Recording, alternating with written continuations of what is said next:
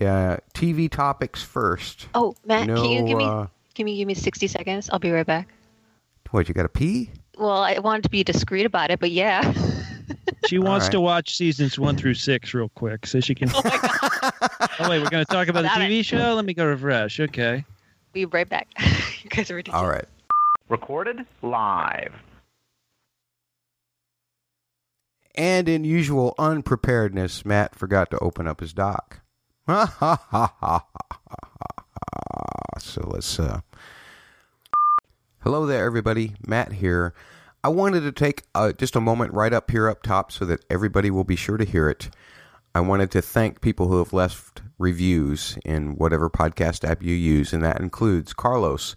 1122 in the UK iTunes Store, McTish, parentheses, Trish, in the Ireland iTunes Store, exciting.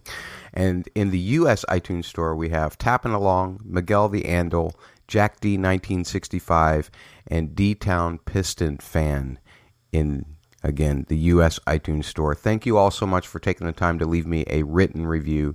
You have no idea how much that helps me stay more noticeable among other great Game of Thrones podcasts because there's a bunch of them out there and I appreciate you taking the time to listen and to leave me written reviews. Hope you enjoy our 300th episode. We have a montage Of?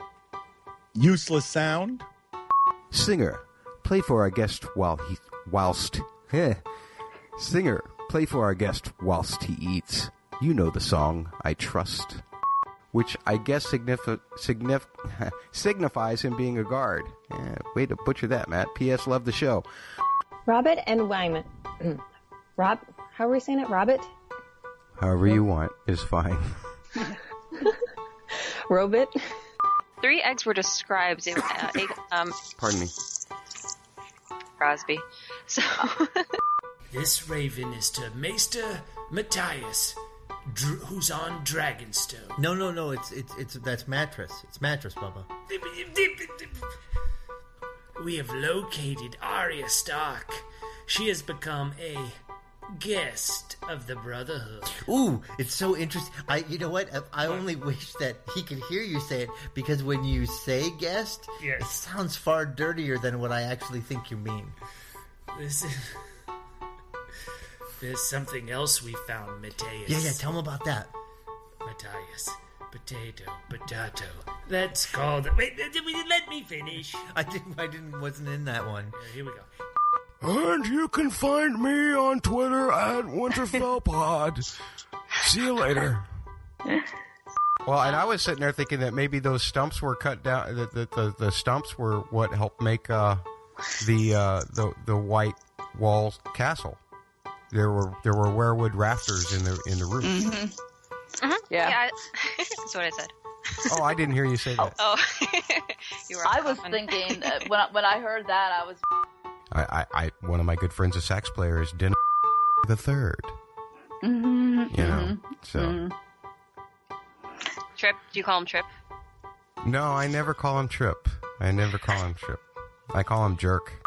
Book characters right now at the moment, so I can't say anything about that. But I can think of a, a certain book character that is the same way. Got a train coming through, Susan? Uh, yeah, I sure do. All right on. Oh, wow. All right.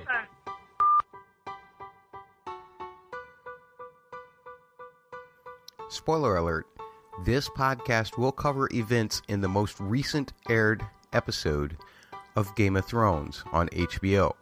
If you have not seen that episode yet, you may wish to avoid this podcast until you have. Otherwise, we hope you enjoy. Dedicated to HBO's Game of Thrones and George R. R. Martin's Song of Ice and Fire book series, you're listening to Podcast Winterfell.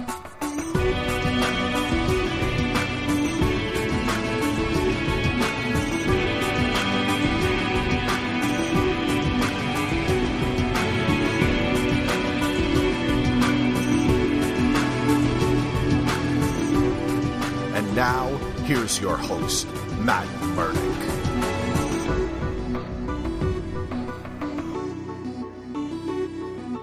Welcome, everybody, to Podcast Winterfell. It is episode 300.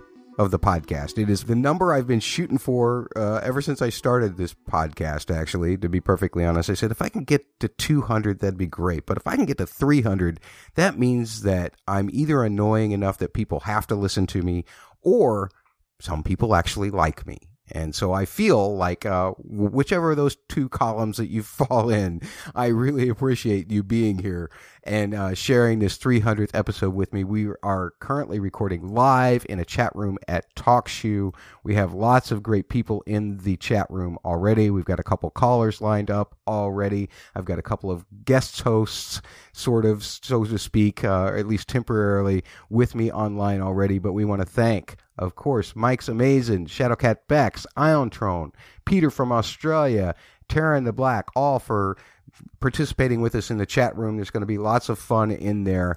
I thought what I would do for my 300th episode, rather than just make a, um, you know, some kind of special, all-encompassing Game of Thrones episode, I just let you all decide what we're going to talk about by doing what really kind of made this podcast uh, different from a lot of other podcasts. Just do a fan call in show. That's what I kind of got to be known for because I would just let people call in with their own thoughts about an individual episode each week. In fact, the whole first season that we covered, which was actually season two of Game of Thrones, that was pretty much all that we did. Maybe a little supplementary episode further on down in the week, but we would record every Monday after a new episode of Game of Thrones aired, and we would have a great deal of fun talking with some hardcore TV fans. At the time, I was just getting into the books. I'd only read book one when I started this podcast. I've since read all of the books, and we're going to cover not only TV stuff, which we will do in the first half of this podcast, but we're also going to cover some of the more obscure Song of Ice and Fire stuff, probably as well, when we talk on the book side. You'll get a fair warning if you don't like anything about the books uh, before we go there. And if you're just a book person and you don't want to know about the TV show, you might want to skip a little bit ahead until you hear the end music bumper, and then we'll have the Song of Ice and Fire at the other end. By the way, the website where you can hear this great stuff and all 300 episodes of the past, and maybe even a few more, but this is the 300th numbered episode, is podcastwinterfell.com. That's where I also have all of my contact and social media links. I love hearing from other listeners. I love hearing from just anybody in the world who has a thought about a Song of Ice and Fire or just wants to call me an idiot or just wants to say, hey, thanks for the work or whatever. I love talking to the fandom. We're all in this thing uh, way up to above our nose, above our head uh, in this stuff. And it's great to share the experience with so many wonderful fans who routinely listen to this podcast and chime in. I've said enough about what we do. I hope we have 300 more episodes. Uh, hopefully, there'll be enough to do that, enough material in the long run to do that. If George stays alive long enough, if the TV series moves on to maybe some kind of little splinter spin off series, maybe we can continue with stuff like that. But there's a couple of people with me right now who have been instrumental in helping for the success of this podcast. The most recent edition of, of these two people uh, to the podcast uh, came in probably oh, a year to a year and a half ago, maybe a little more. And she has just brightened up this podcast with her chippy personality. And oh my gosh, she's bombed this podcast with such a super amount of knowledge that I am in awe to talk to her all of the time. We welcome back Kelly. Kelly, thanks so much for taking some time to talk with me today. I didn't want to miss it. Yay. Congratulations. And Oh, thank you for having me and for letting me and everyone who I've enjoyed talking to get to talk to each other through you. yes. Yes, absolutely. And of course, right when I started in season two uh, of the Game of Thrones podcasting business, there was this gentleman who would call in every once in a while who uh, was kind of funny. And I didn't really know if he was trying to steal my show because he was so good at this whole analyzation and making jokes thing, or if he was just a super fan. Well, it turns out that he was both. He, he's a guy that has actually produced a tremendous podcast called The Joffrey of Podcasts, and he has been instrumental in almost everything that we've done, from fan call-in shows to specials to book reading events. Uh, this is the guy that I've always reached out to, not only because his knowledge is so strong, but because he's such a lovable guy. We welcome back to the podcast Bubba. Bubba, thanks so much for taking time to call in. Matt, I had to be here for podcast 300. I mean, when I when we go back to season 2, that's so many years ago. That's hundreds of podcasts ago that you and I you've been gracious enough to let me be on. I mean, I think to myself back then, and back then I probably had about 860 Twitter followers at Fit and Trim. That's F I T T E N T R I M at Fit and Trim on Twitter. But now, after all of these, I'm at 863. So really, you have helped me grow as a podcaster, as a social media presence, and really. We've all been here, all your wonderful listeners, people all around the world who love Podcast Winterfell. We do it because you put out a great podcast and you tackle a great subject with fun and also in depth. I'm glad to be here. Thanks for having me, Matt. Uh, it's a pleasure to have you both. And uh, before we start taking callers, I just kind of wanted to kind of get a general thought from both of you about where we are in the television story right now. Kelly, I'm going to go to you first. I'd really love to know um, what your overall impression of season six was, and uh, has that made you even more excited for season seven coming up, even though it's going to be a little bit longer of a wait than we've had in the past. Um, but are you are you are you uh, already counting down the seconds to season seven, or or how did season six hit you uh, in regards to how you're going to look at season seven? Yeah, it got very different from the books, which was in some ways kind of scary, but the way they executed it was so exciting. I didn't really care. And I think that's the perfect combination that they need to hit to make everybody happy. you know, if they stray from the books, I think the reasonable book lovers will say, I understand, and this is awesome TV.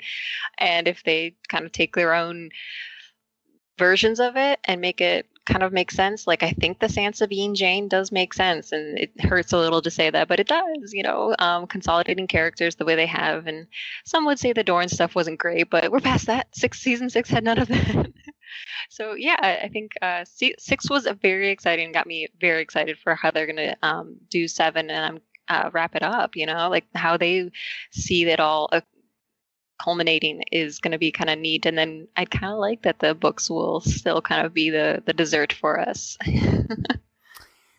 Uh, there's one thing for certain for me and that is that um, no matter what's different or what's the same um, george's writing is for me what makes um, well at least the first i will say the first four books um, is what makes it exciting for me to get into the book stuff but season six, as compared to seasons in the past, it almost felt like Dave and Dan were stalling, just saying, "You get the sick book out so that we can do something." You know, it felt there were there were many more like splitting book three up into seasons three and four.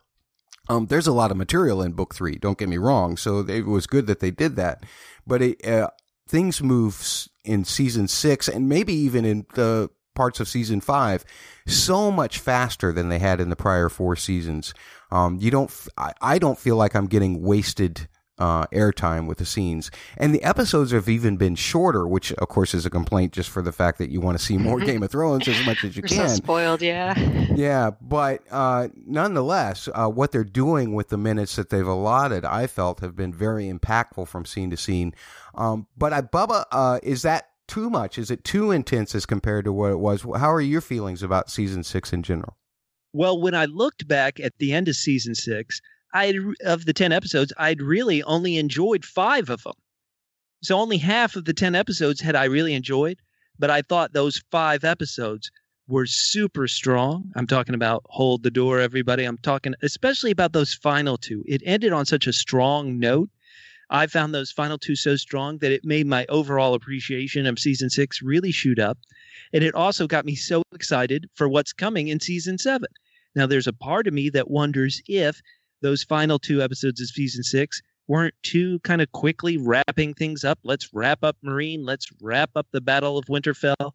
And with these limited seasons we've got coming up with shorter, you know, we've only got, if I'm correct, 13 episodes left. It seems like I hope I don't feel like we're rushing th- and we're giving the end part of the journey the same much we gave to the build. But because once again those final two episodes just rocked my world so much, I'm ready for winter. It's here. Let's roll. Right on, very good. Bubba, do you have? Uh, I mean, I mean, you mentioned the hold the door. Was that your favorite episode of season six? Maybe not my favorite episode. Uh, that might have been episode ten, but as far as individual moment, the the the part where I was really just sitting up in my seat, I was so kind of blown away and shocked. That ending of of hold the door is a moment. It felt like a book moment. It was so strong and so powerful, and uh, it was great. And I hope the show there's 13 more episodes left. I hope they give us 13 more moments like that so I can feel the rush of discovery and the and the rush of of things kind of you know, it was a tragedy, obviously hold the door, but things progressing kind of also logically and it, it built to that moment and and that painful death was earned. So uh love it. Excellent. All right. Um how about you, Kelly? You have a favorite particular episode from season six? Uh, like Bubba said, like there's a lot of moments that I loved, but the I think Battle of the Bastards, where Danny and Drogon have their moment over uh, Meereen, was so like rewarding and it was very pleasing to see that because we don't have that in the books yet. So it's like, okay, this is this will be great. You know, this will be very powerful and hopeful and like kind of like that stuff that nothing things that you don't know is going to be like book moments yeah exactly like bubba said they're they get you feeling things and the excitement and oh we've put so much hope into some stuff like that so it's it was very um and like Tyrion was there and Grey Worm and they, just everyone had like really strong moments at that um scene with the uh the the masters you know that part mm-hmm. yeah that was glorious I think that was my most hype moment of the season. yeah, that was pretty epic. I, I, think the one that got me, um, and probably more so, and I, it sounds morbid to call it my favorite moment, but um, to me, uh, Djawadi really achieved an amazing feat with uh, the end of Hold the Door. Uh, I, I know it's very emotional, you know, to see that whole thing. I thought that that kid that played young Hodor just did a fantastic job. I was, um, I was just on, I was on the floor crying. Um, but part of that was due to Djawadi's score. And I know a lot of people like to point to the whole Light of the Seven thing. Uh, I've made my thoughts about that pretty clear on this podcast. Um, but, uh, for me, music does play a, a very, uh, big role in how I receive the show. And I don't think that there's been anything more beautifully done than the way Javadi um, did not only the ending Hodor moment, but the, the credits afterwards. There was a great uh, thing at the end of season three. Again, very morbid, but after the uh, Red Wedding episode, where you know just the silence um, spoke volumes. Um, and this, in the same way, um, made Hodor's uh, death um, equally as painful. Um, yet uh, bittersweet in a way because we received uh, so much information in, a in a download of if that was possible with Hodor. I, I love the way that got my mind perking. Um, but with that, why don't we talk about uh, if there's any specific kind of topic that either of you want to bring up? Bubba, I'll go back to you. Is there any burning question in your mind about from coming out of season six that you just feel like has to be answered, or that you have a theory for, or that you feel like uh, the the storytelling has to live up to a certain type of level in order to pay off? Oh boy, I, that wasn't the first thing that came to my mind, Matt. Uh, sorry, when you started asking the question, the first thing that came to my mind is that I was one of those people who was upset that Bran, Hodor, Mira, Three Eyed Raven, and obviously uh, the Children of the Forest had, were given season five off. Oh, and R- R.I.P. Summer as well. And so it's season six, and their ability to take us through time. I enjoyed that so much. Uh, those were also some of my favorite moments of season six. And so uh, I guess for season seven, my own thought is man, Bran's got to keep touching those weirwoods. He's got to keep touching the roots. He's got to touch the face because I want to see more stuff from the past. I think after six seasons, I think viewers, readers, everybody still has a connection to those who we've lost, like good old Headless Ned. And so uh, I'm just thinking to myself, what else could Bran see? You know, Bran, yeah, okay, the army of the undead's coming, but could you possibly show me, you know, Rhaegar's dying moment? That'd be fun. oh, Rhaegar! You so you want to see you want to see Robert's rebellion uh, get won there by Robert and uh, sure the oh, well. turn tourney at Harrenhal that we heard uh, described in the Winterfell Crypts in season five. I, you know, come on, let's do it. All right, on very good, Kelly. How about you? Is there any uh, burning thing out of season six that you just have to get uh, you have to see, or is there uh, specific things that you uh, really uh, feel like need more paying off in season seven?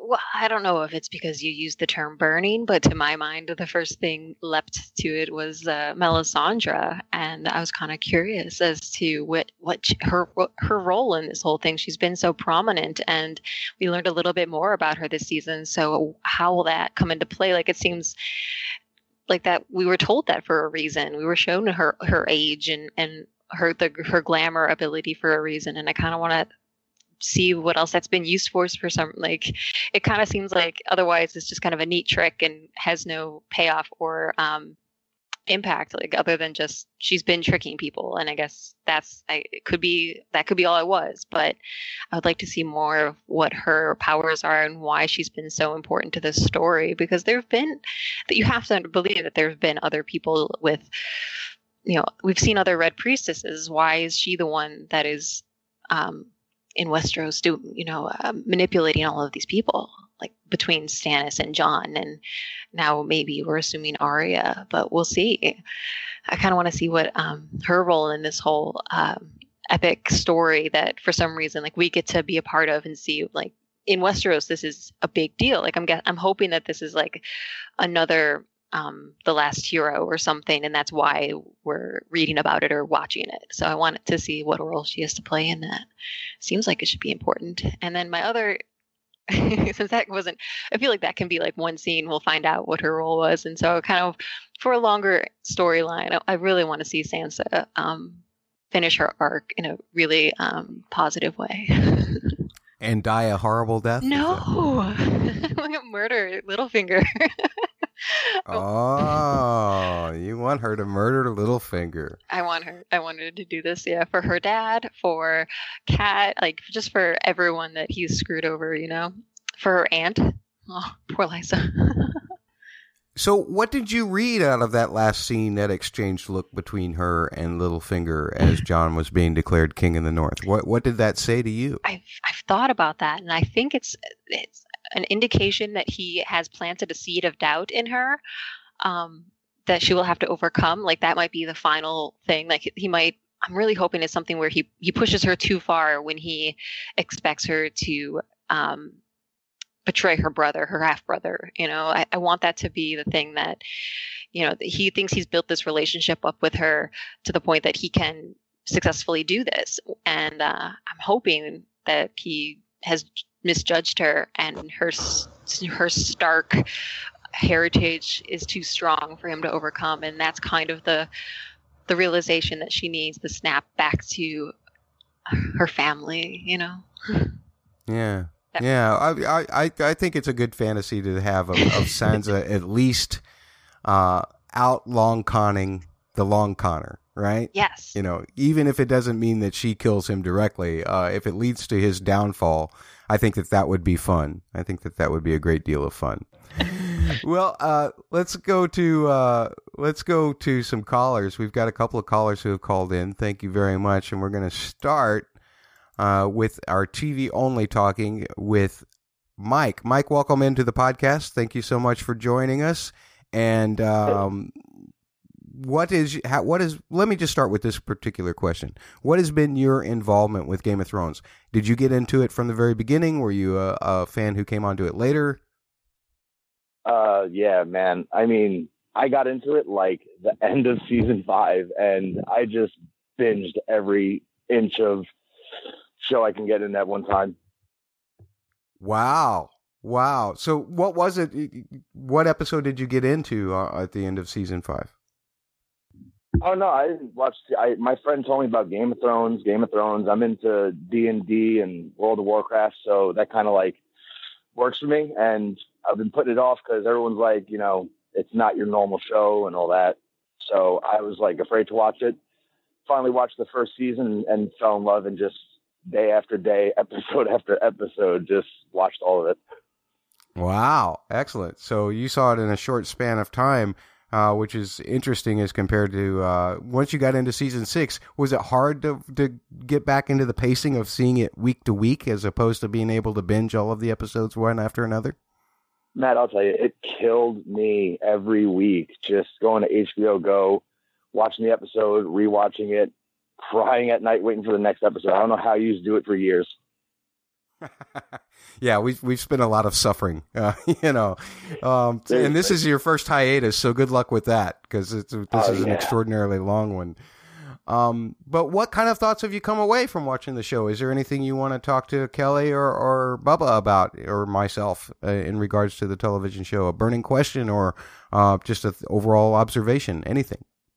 Well, overall, just I want to thank all three of you for you know giving me such good perspectives on the show and everything, providing me with hours and hours and hours of time while I'm working. So I love that. But I don't know, like I like Bubba's perspective more than anything because that's how I feel. like I feel like season six could have been, uh, I don't know, like five episodes, as as as harsh as it sounds. Well, right up, Bubba. Uh, you got a fan here. Le- Well, I've I've made your wish come true. Next season's only seven. Let's don't worry. you can mail your checks to at Fit and Trim F I T T E N D R I M on Twitter. and and and be sure to deliver him, you know, more followers than I have, which has evidently been three over the course of his Twitter career. What uh, about season six really hit you the most since you were having to endure it week to week? honestly, what I was thinking the whole time, I was just honestly just Jon being a Targaryen. I didn't want it to be true. I feel like I'm the only person that wants him just to be a Stark and have him come up with something different. I don't know, just that whole thing that's going to happen in the future with him and Sansa. That that tension, that you know, the ownership of Winterfell, the King of the North. I mean, I prefer him to just be at the wall. Honestly, I don't even want to think about when Daenerys comes over because I don't know what the hell's going to happen there. that can create quite a, a problem. Me, I was just wondering, like, does it make you feel any better, Mike, to know that he's uh he is still part Stark? Like Lyanna was a Stark, right? or do Oh, you no, think yeah, like the of course. I Targaryen mean- blood? Go ahead. No, no, no. I love all that. You know, the whole him being ice and fire. It's it's very poetic. I love it. But he's so Ned. I see absolutely no Targaryen in him, and I think I don't know. It's just I I hear everyone talk about things, and I prefer him to be just Stark. That's it. How much does that say for like the Starks though that this guy who's this prophetic person was raised by Ned and has so much Ned in him? Like I feel like that says so much more about Ned. Like it took the the lineage of Rhaegar and Lyanna to produce him, but it took the upbringing of Ned to create him uh, to the man he is. I think that you can still really, really appreciate Ned and and his influence um, through his legacy, and I think you'll see a lot of that in the Starks as they kind of come into their own more so. Uh-huh. Go ahead. I Oh, have a yeah. question for Mike. Mike, I got a question for you.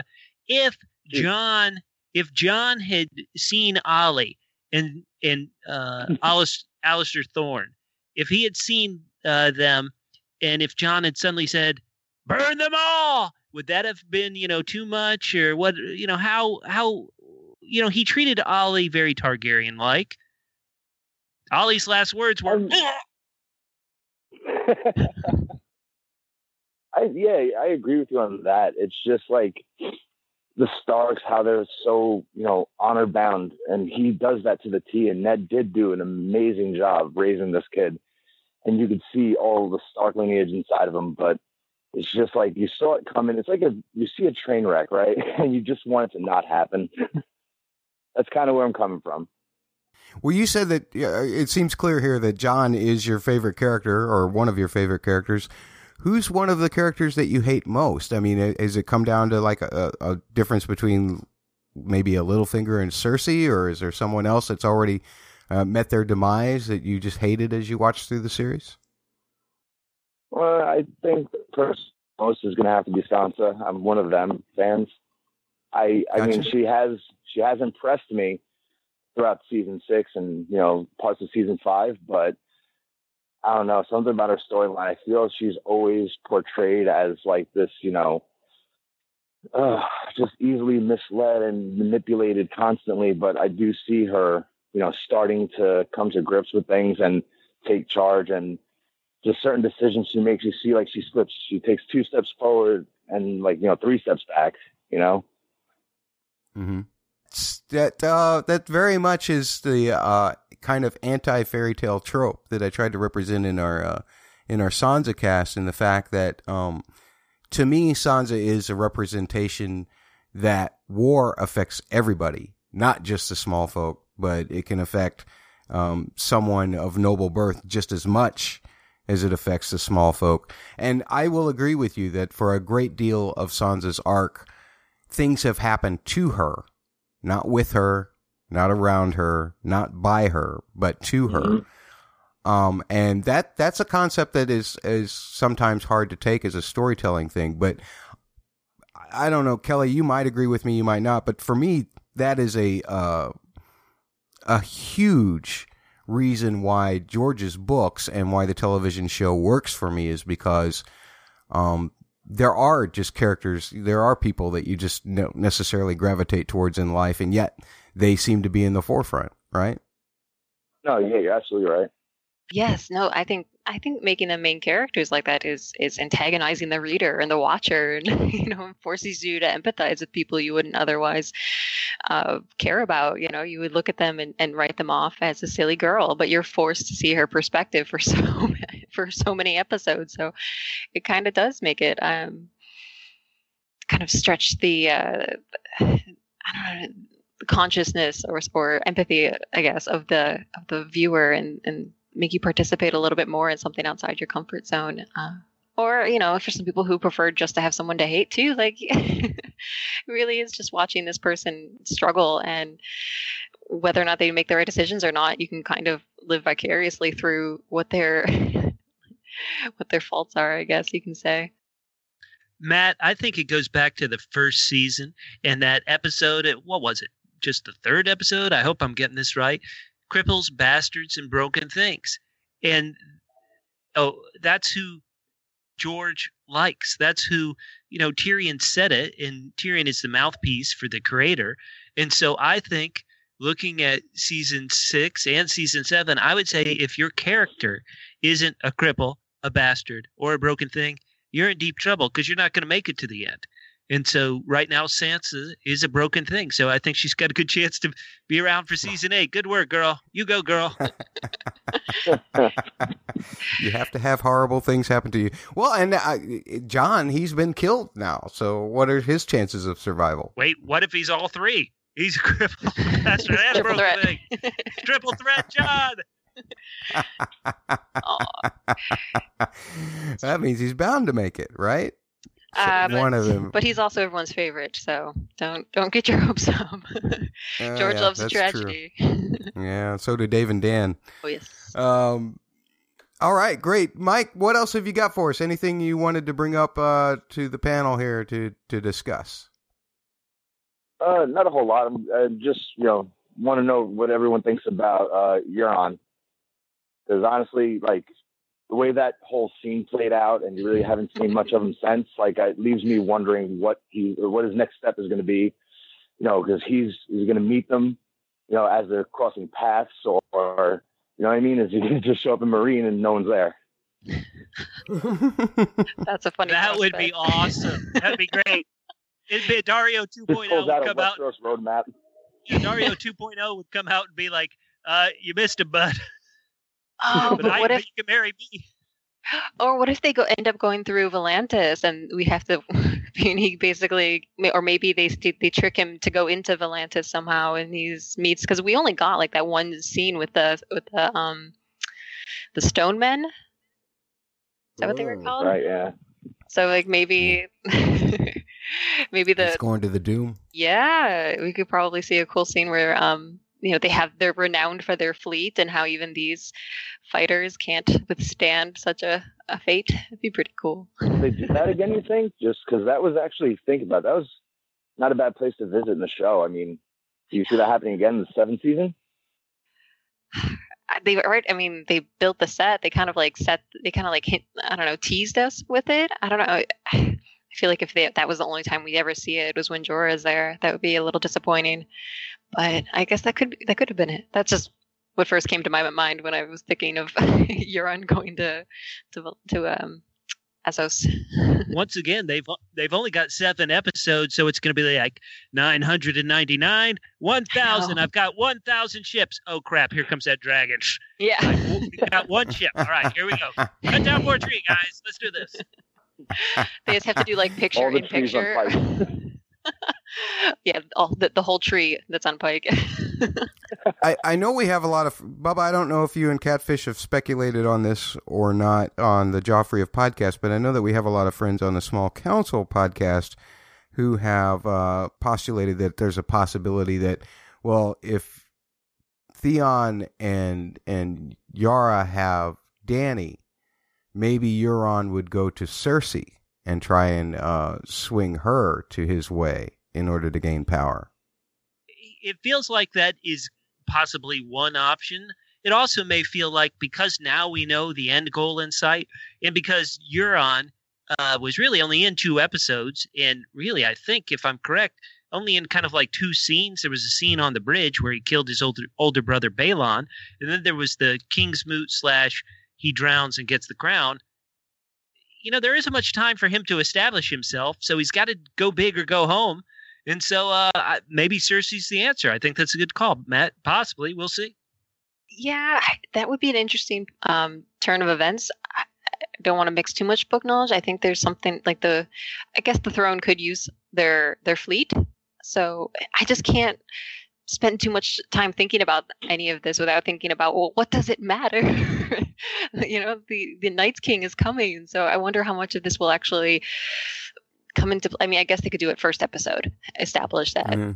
euron and yeah. cersei have have allied and um somehow that plays into the the long night that's coming maybe what would yeah. that take cersei to to believe that like just have euron show up like hey they got dragons coming like, i think it I think at this point she just needs any ally, and she's so downtrodden that she'll take something that makes her feel powerful. Yeah, she needs more. Right she now? needs more allies so she can kill them. You know, here the that's what she's best at. The Tyrells are my army. Yeah, the the Tyrells and the and Dorne has the city of Dorne has um allied with uh the the um, Targaryen um you know in Essos. So I'm wondering if she doesn't have any other houses that have fleets, so she might have to and if he just falls into her lap. well, and and on top of that, I mean, Cersei's Cersei's reign itself would probably be in question, right? Because uh, I I mean, right now, I guess, and Bubba, I know that you and I pondered this many times in in past podcasts. You know, there's there's no legitimate heirs to the throne anymore, other than Dany or Jon from the old family. But the new family, um, there really are no legitimate heirs, so she's just kind of seized power. Uh, I would think that she would need to secure that with as many possible allies as she could get. Um, but what do you think Euron is going to do, Mike? Honestly, I do agree with Kelly. Uh, like, I do see him going to Cersei. It's just, in my mind, Cersei really has no worries right now. I mean, the High Sparrow's gone to her best of her knowledge. I mean, Tyrell's really I know she's aware of like, you know, how vast their army is, but like who's running it? I don't really know what her concern is just based on the ending of season six. Like she just took over. Seems like, you know, she's just running things very powerful and doesn't have a care in the world right now. Okay. Uh, Mike, I'm going to let you go for now. Uh, did you want to talk anything about the books at all? Have you read any of the books? Oh yeah, I read all the books, the novellas, and all that. Oh, excellent. All right. Well, if you want to stick around for the uh, the book portion of the podcast, I'll put you on back on hold. Thanks so much for calling in. Thank you, sir. I appreciate it. And with that, we're going to welcome in another caller. We're going to welcome in Becky. Becky, how are you? I'm good. How are you, Matt?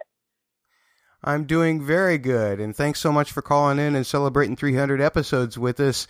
I'll ask you the same question I started off. Hey, we started off with uh, uh, Mike just by saying the same question that I started off with Bubba and Kelly.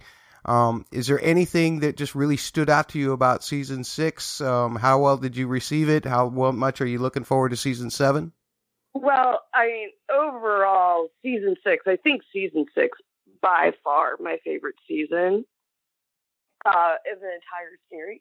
Uh, I just thought they they really redeemed themselves from all the mistakes that they made in season four and season five, and just everything was so it was just so well executed. So, I mean, I can't say any more than everybody else has already said about it. So, um, but I, I think my favorite moment of the whole season was uh, the Jon and Sansa reunion.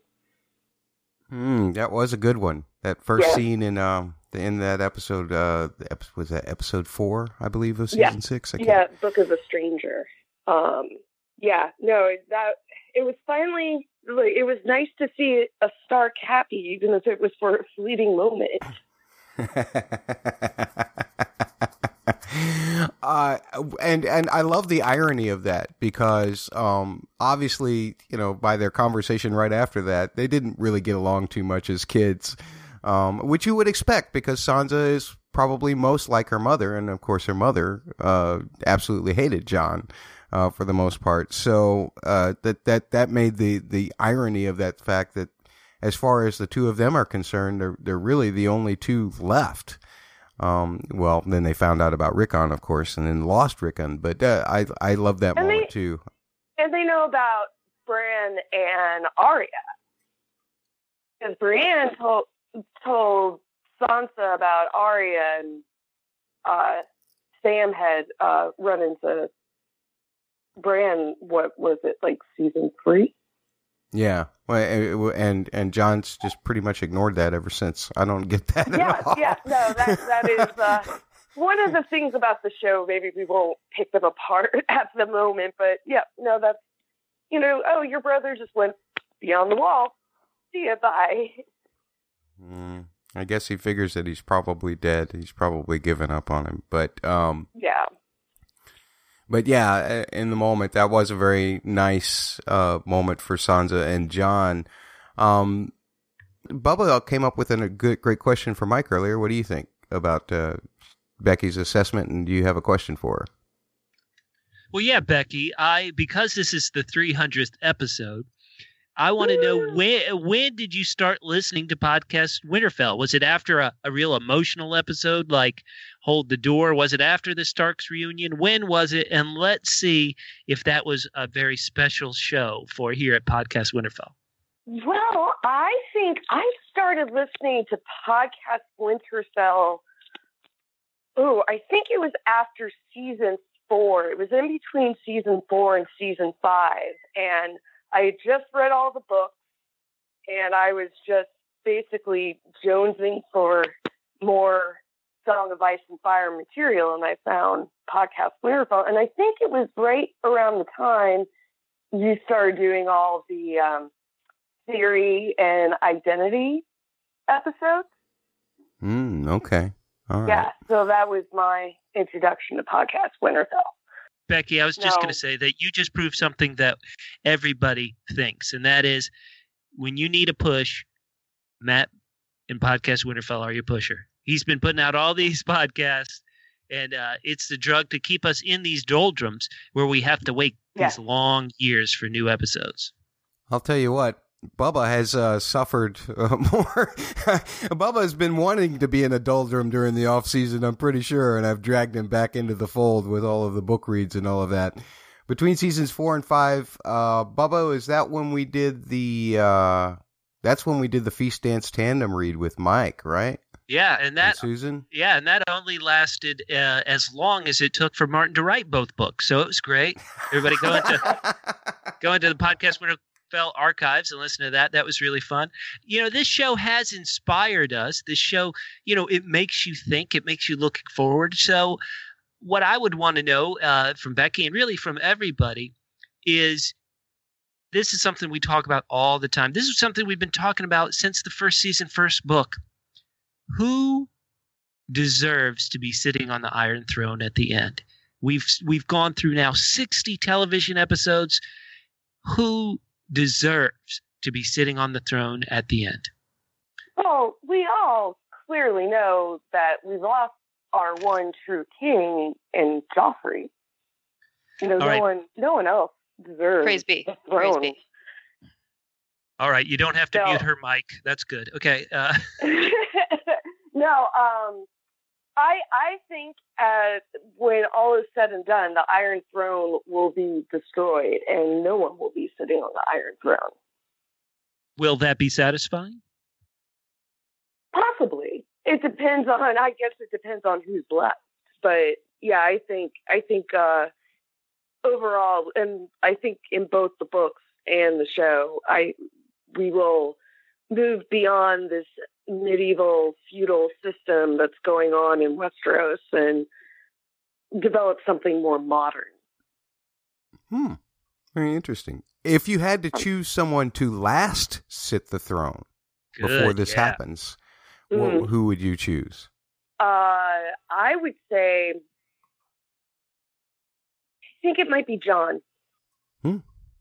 Very I good. think it might be Jon. I uh, I don't know if I see Daenerys lasting the uh, the entire series. Although D and D have made her the most infallible character. Like nothing goes wrong for her, but uh, I I don't think she's going to make it through the whole Oh, series. She, she Ke- Kelly will be the first to tell you that Dany is completely fallible. Dro- Drogon didn't even like her for a while. She fails at relationships. She fails at everything. Uh, well, we, my my opinions of Dany are very different from book to show, so maybe we'll skip that conversation for now.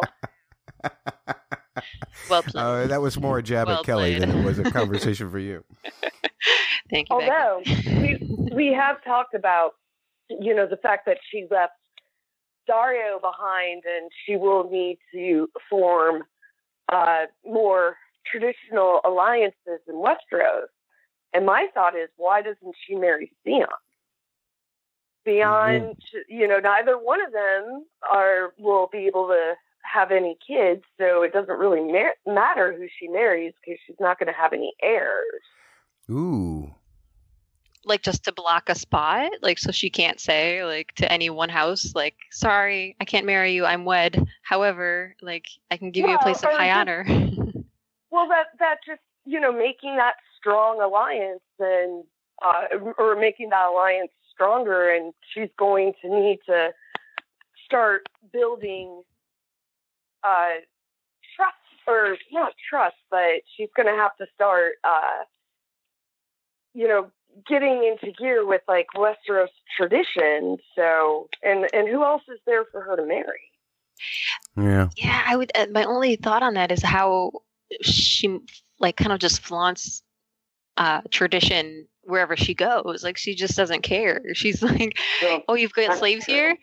you've got slaves here? Not anymore." like, "Oh, women normally don't lead here? Well, too bad." But but her reasoning for leaving Daario was that she was never going to be able to marry him, and that she was going to have to make true. those alliances. that is true. I mean, Right. yeah, I agree with you that she does definitely flaunt tradition, but they they kind of hinted towards her possibly forming a union with somebody. That's true. It could have been a a. It's not you, it's me. Well, Well, my my big concern about if she were to marry Theon is that to to me, in terms of uh, especially everything that happened with Theon and Winterfell, I don't know that Theon has enough cred to really do her much good in terms of sewing into other alliances. Um, it could he can be a placeholder in terms of well, I'm not going to marry anybody, and, and still try to get other houses in line to just be for her. Um, but uh, in terms of sealing uh, any kind of uh uh real alliances that she needs, like she told Daario, um, I wouldn't think Theon would be the guy with enough cred to do that for her. Uh, yeah, that that is a very good point. I just don't I just don't know anybody else you know, for her to wed. And I don't think they'll go down the route where she'll wed Jon. Right. I do. I You know, hope not. Yeah, Yeah, that's a- yeah. I that's a think little- even even if they're unaware of their uh, family ties, that still would walks on the line of too creepy for I think those viewers. Yeah. Well, I wonder if Dany will ever get to sit the throne at all anyway, because um, it seems to me that she's the one thing that Jon needs up north to fight the White Walkers. Um, Right. So, we, like you say, I, I'm kind of worried that uh, she's never going to make it uh, back from the wall if she goes up there. Yeah, I think uh, I think she'll go up there with the dragons, and I think her and the dragons will not make it. Shh, don't upset Kelly. You know what? Sorry to jump in here, Matt, but if Daenerys really wants kids, I know somebody who's who's got a bunch. That's the Night King. You know, a king marrying a queen. It'd be great. That that And there, there's your Ice song of Fire. ice and fire, baby. Yeah. Yeah. Exactly. Exactly. What else you got for us, Becky? Um, you know, not too much. I mean, uh, my overall, I think my favorite storylines were at the wall and with the Starks in general. They're they're my favorite. I mean, they're a real crowd pleaser. But I I know you guys were talking about Sansa earlier, and she I think her character has really developed so well in the last two seasons. And I know you, and I had agreed with you at the time when you bowed out of watching the show for a while because, you know, the, the, um, the rate fetishization that the, that D&D were doing for, you know, just to have it out there was really upsetting for, for us to watch. And it was really upsetting for Sansa just to keep being a victim over and over. But now she's developing agency and she's really going to be coming into her own. And I, I was a little disappointed that we went the route of king in the north and not queen in the north. Mm, yeah. Um, and I, I wonder if Sansa is just as disappointed as you are. Yeah. Um, uh, based on that last look, but nonetheless, uh, you know, Sansa has definitely turned a corner. Um, and, and as if you guys haven't heard my talk uh, on this the Small Council podcast with uh, uh, Axel uh, regarding the whole Sansa thing and why I left, um, I do feel like that the, the thing that, that brought me back, well, first of all, Holly brought me back uh, just because there was so much going on with the show and she piqued my interest and I had to come back and see it. Um, but once I went through the rest of the episodes of season five and even the beginning of season six and saw that they weren't just going to make, oh, this is the event that makes Sansa stronger. It wasn't. She's still a victim. She's still a survivor. Um, and that was very important to me. And the fact that they, they treated that with the kind of, uh, of sensitivity that it needed to be treated with, um, that won me back over as far as Dave and Dan are concerned. Um, uh, Bubba, Kelly, any thoughts about this? Anything? Last questions for uh, Becky before we go back to. Uh, I got a little bit of feedback for the TV section, and then we'll move on to the book section. Well, well, Becky, I think you kind of broke a certain guy's heart by not mentioning him as a possible marriage for Daenerys, and it's Sir Friendstone, Jorah Mormont of Bear Island. He's, you know, there's no ring on that finger yet, or if it Was it's it's turned to stone. I, I am kind of lost, but yeah. he's single. Yeah, his ring finger might not be uh, usable anymore, but uh, yeah, I think I think uh, that is a possibility. Oh, If please. he if he uh, discovers the magic cure for sure. I got some things to say about that in the book section, but I can't. Uh, I can't talk about it here. But I got Right. all kinds of possibilities. Yeah. um. At any rate, uh, Becky, thank you so much for joining us, and uh, we'll have you stick around for the book section if you don't mind. Uh, put me to put you on hold for a second. Great. Great. Thank you.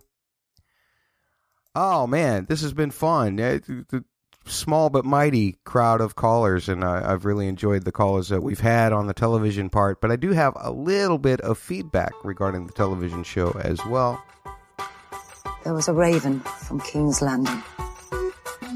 Feedback. Kelly and Bubba, we have an email from Megan who says, Hello, Podcast Winterfell. I'm sad that I am unable to call in for episode 300, but I wanted to say congratulations and a great big thank you for all the hours of great entertainment and speculation. I do have a question, which could be a TV or book question. I wanted to know how you folks feel about the possibility of the Seven Kingdoms actually splitting back up into the former Seven Kingdoms instead of one large kingdom. I personally think it's a real possibility, but I'm less certain about it than I was. I used to think that Dany would be too gentle hearted to force all of the kingdoms into submission through conquest. It's one thing to conquer slavers and another thing to terrorize innocent small folks. But I have possibly reconsidered that stance after reading some of the opinions on Dany's darker side. Anyways, I wondered what everyone else thought about the possibility. Also, maybe who might end up ruling each of these kingdoms, particularly Sansa, who has connections to about half of the kingdoms through birthright and marriages. Thanks again for all you folks do. Well, uh, let's turn to you, Kelly, first and uh, tackle the first part of that. Um, I think that uh, Becky had brought up that there would be no Iron Throne, but that doesn't necessarily mean there wouldn't be seven individual kingdoms. What do you think of that thought?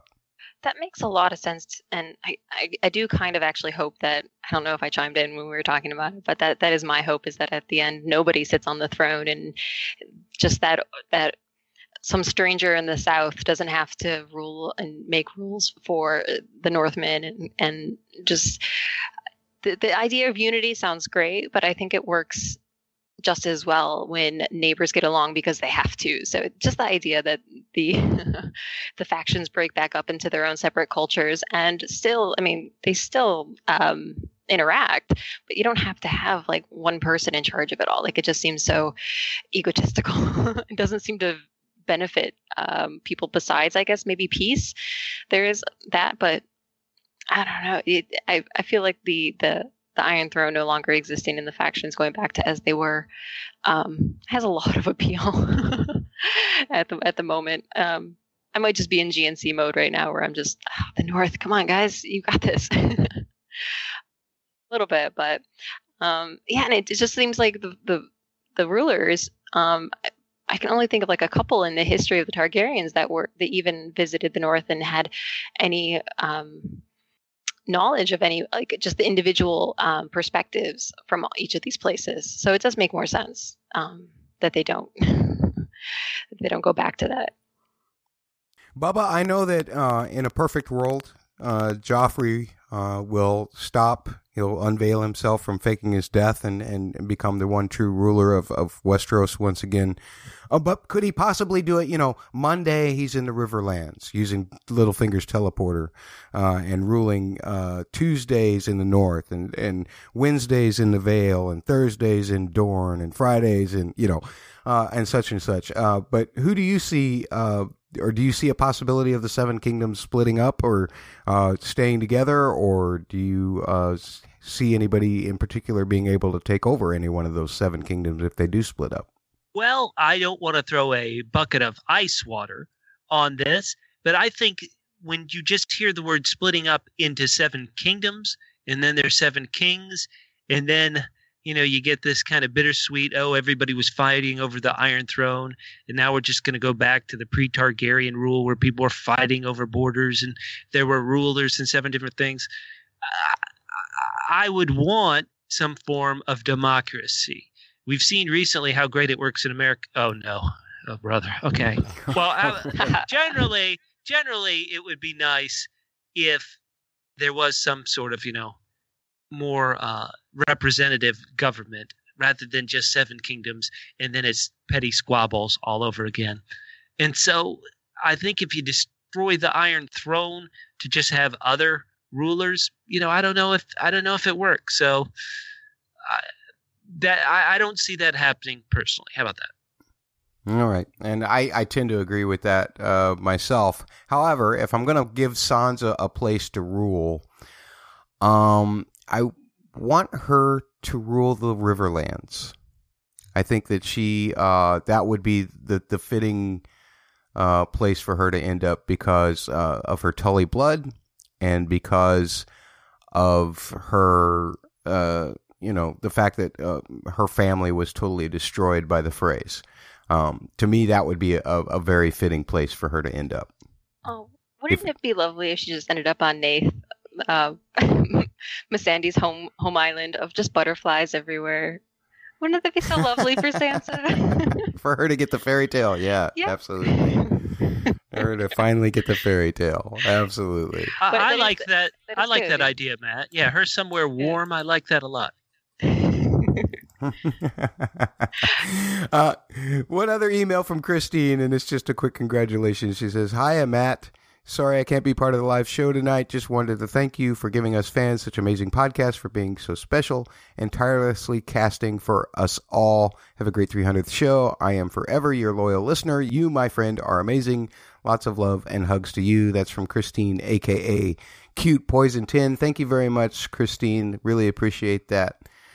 Uh, Bubba, let me turn to you first, real quick. Any final thought about uh, the television series before we move on to the books part? Well, I think sometimes because we're so wrapped up in plot, and story, in in questions even I'm asking about who will end up on the Iron Throne at the end, I think sometimes we get so wrapped up in these things, we don't just realize how lucky we are. And for just $14 a month paid for by our neighbor, we get to watch HBO and this incredibly produced show. I mean, this show, this is a blockbuster. If you've been to movies recently, what they put out is incredible. And on the schedule they do it and the fact that we get it every year, I think it's hard to believe that sometimes this is just a TV show because it doesn't feel like that. And I think the uh, all the behind the scenes people that you hear about on the Blu-rays and stuff, what they are accomplishing is incredible. And so I, I would just say that uh, this is going to go out, you assume, with a bang and not a whimper. And uh, I would just say I this show has pushed television forward. The production values, the production model, everything, and so it, it is going to go down in history as something that really kind of took television to the next level. Took television to the place where all these, you know, 72 inch plasma TVs we're putting on our walls actually, uh, you know, are, make them worthwhile. When so much of video and things you watch on your phone, this is this is big screen TV, and I, I, I just don't think we talk about it enough. It's been it's been great.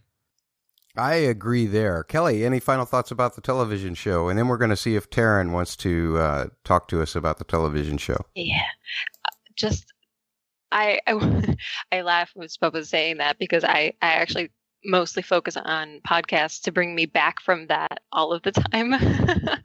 I I, I listen to the podcast because I'm so just absorbed and blown away by how beautiful the cinematography is and how good the acting is and the costumes and just the settings and so I, I actually can get so caught up in that that I, I as you guys were talking about season six, I was like, you're right. There were some not great episodes, but uh, I can always just appreciate the visuals of it, and um, and I'm so grateful that we have a community that we can level each other out about those things. Very good. Very good. Uh, let me get in Taryn here real quick. Taryn, uh, you up, gonna man? you did you want to talk TV show at all, or did you just want to talk books? Uh, I have one question about TV show, but I want I want called you to uh, really just congratulate you, man, because like I was looking for podcasters back in I, I'm gonna believe season four to like get into and be be uh, active in or whatever. And you opened the door for me when we, you know when I was doing the emails and stuff, and I really appreciate it. And, and uh, congratulations on that. Oh, thank you, man. Well, thanks for being such a great contributor to the show. I, lo- I love all the stuff that you sent me, all of the ideas and and um, the the hip links to to some theories and things. I've really uh, appreciated that. You've opened my eyes to a lot of things that I wasn't aware was out there. Now, uh, what did you have for us in terms of the television show? What did you want to talk about? I'm a bit worried, and and just really because because usually this the, now right now the show really doesn't have a villain yet, and I'm, I'm uh like like the third villain in this little uh you know situation we have right now after, because Ramsay's dead and Joffrey's gone wherever brother thinks he's at, and like right now we don't have a a, a true uh, antagonist other than Cersei, which you know that's kind of that's kind of of an issue. Is she really a protect, uh, antagonist or not to some people? But like that straight villain, like Ramsay was, and I'm just worried like who are they gonna make that as the villain? You get what I'm saying? Mm-hmm. Mm-hmm. You don't. So you don't. I mean, for me, the hold the door episode um, humanized the White Walkers just a little bit to me. Um, I, now whatever that tr- magical thing was that turned transformed them into human killers, there may be nothing else more to it than that. That's exactly what they've been turned into. But um, I still perceive. I mean, it's a little harder for me to perceive the the entire White Walker races as not at least a little bit uh, victimized, but they're still pretty intrinsically evil. So um, that one to me poses as a, a, a major antagonist for the world to face? I mean, Yara, the the conflict Yara and her uncle's gonna have, and you know, he he, I, I see him as a possibility. Mm-hmm. Cersei, Cersei is a little bit humanizing anyway, because it's. I mean, you could you could kind of say that she's she's doing this because she's trying to save her family you know, save her family name because she she's going by what what uh what her dad um like kind of preaches and stuff. So she kind of gone by that, and she's kind of hurt by her her her son, her uh, kids dying. So I kind of see you kind of understand her point yeah. of view on that. And like I think her her walk of shame humanized her a lot with with everybody, gave her a lot of sympathy. Don't you think? Yeah, I, I'm just yeah, I'm here. Yeah, I was, I was, thinking, I was just adding to the things that I think make, gave Cersei some sympathy and don't make her as much of a top-notch villain anymore. Maybe. Exactly. Exactly. Yeah. So I mean, right, right now, to me, the main char- candidate might be um, Euron on this one. Okay. Uh, Bubba, uh, Night King, Euron, Cersei. Is that enough? I, th- I think Taryn's bringing up a great question in that this show has given us so many shades of evil from the you know the the ruthless cold-hearted Tywin Lannister to the ruthless cold-hearted Roose Bolton to the oh wait no sorry. Uh, no I, I think it's a great point. I think the antagonists have to bounce off each other but once again I keep going back to the 13 episodes left.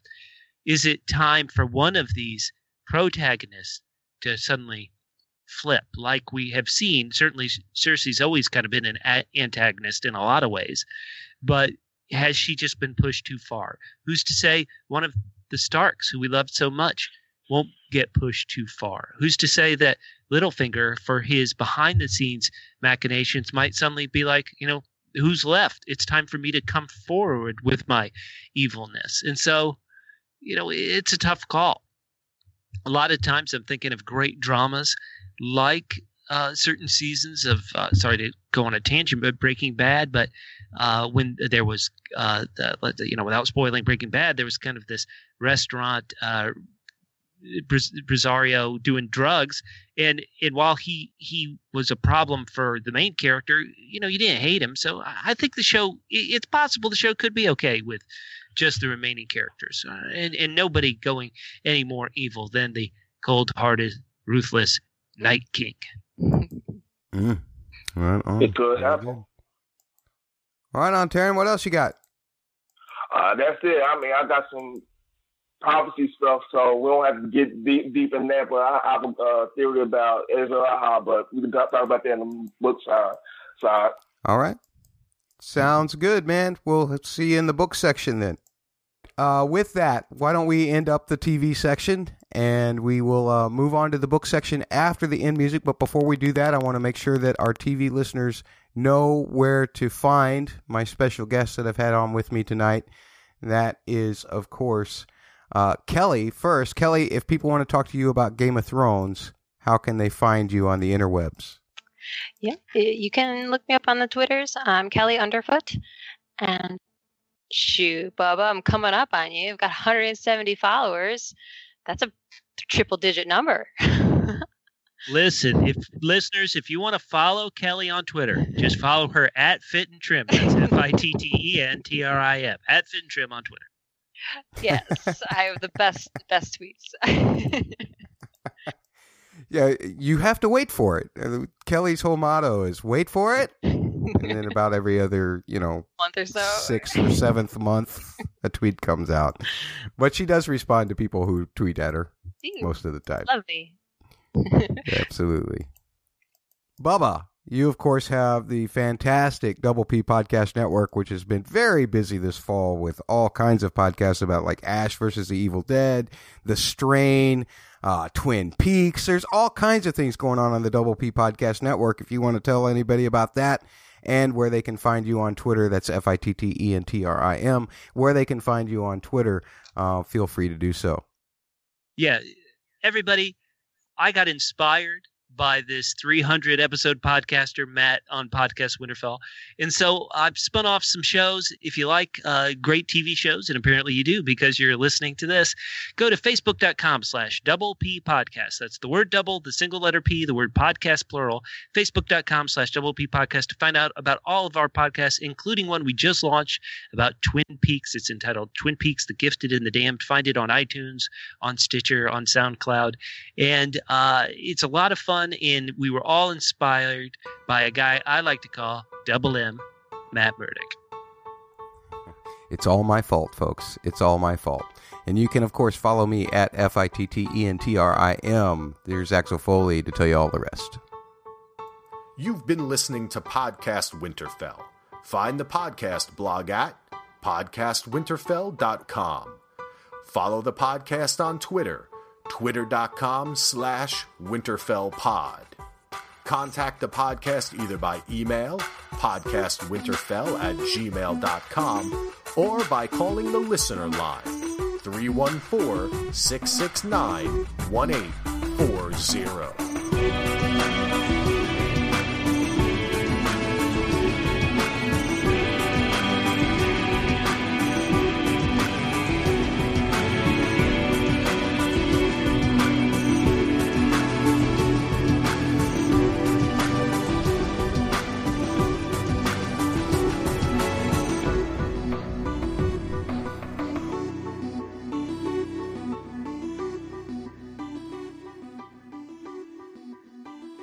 Okay, folks, we are now in the books section of the podcast. So if you are TV only in the chat room or listening and you don't want to know about some of the side stories that we may be talking about in terms of the books or um, what we might prognosticate about in terms of the uh, of the series in relation to the books, then um, this is the uh, place to drop off. And we appreciate you listening. Thanks so much.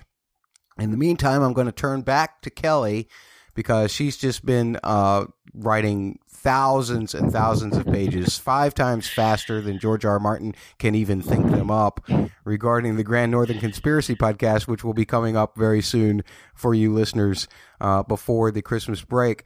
But uh, Kelly, uh, a Song of Ice and Fire, random thought. What's coming on? Oh, off the top of my head, of course, it's going to be GNC related. Um, just I just sticks out of my brain. Uh, the the hooded man. I don't know. oh, that one will always bother me. I think about it once a week. I promise. Like like who is that guy? How would he know that Theon was a kinslayer? I know. Don't get me started. I've been down this road. I know. It's it's um, something that I hope we do find out about. Um, there, there's theories that it could have been Hother. There's theories that it, that I ne- didn't really think about until I started getting super deep into Hother Umber, and there's possibilities.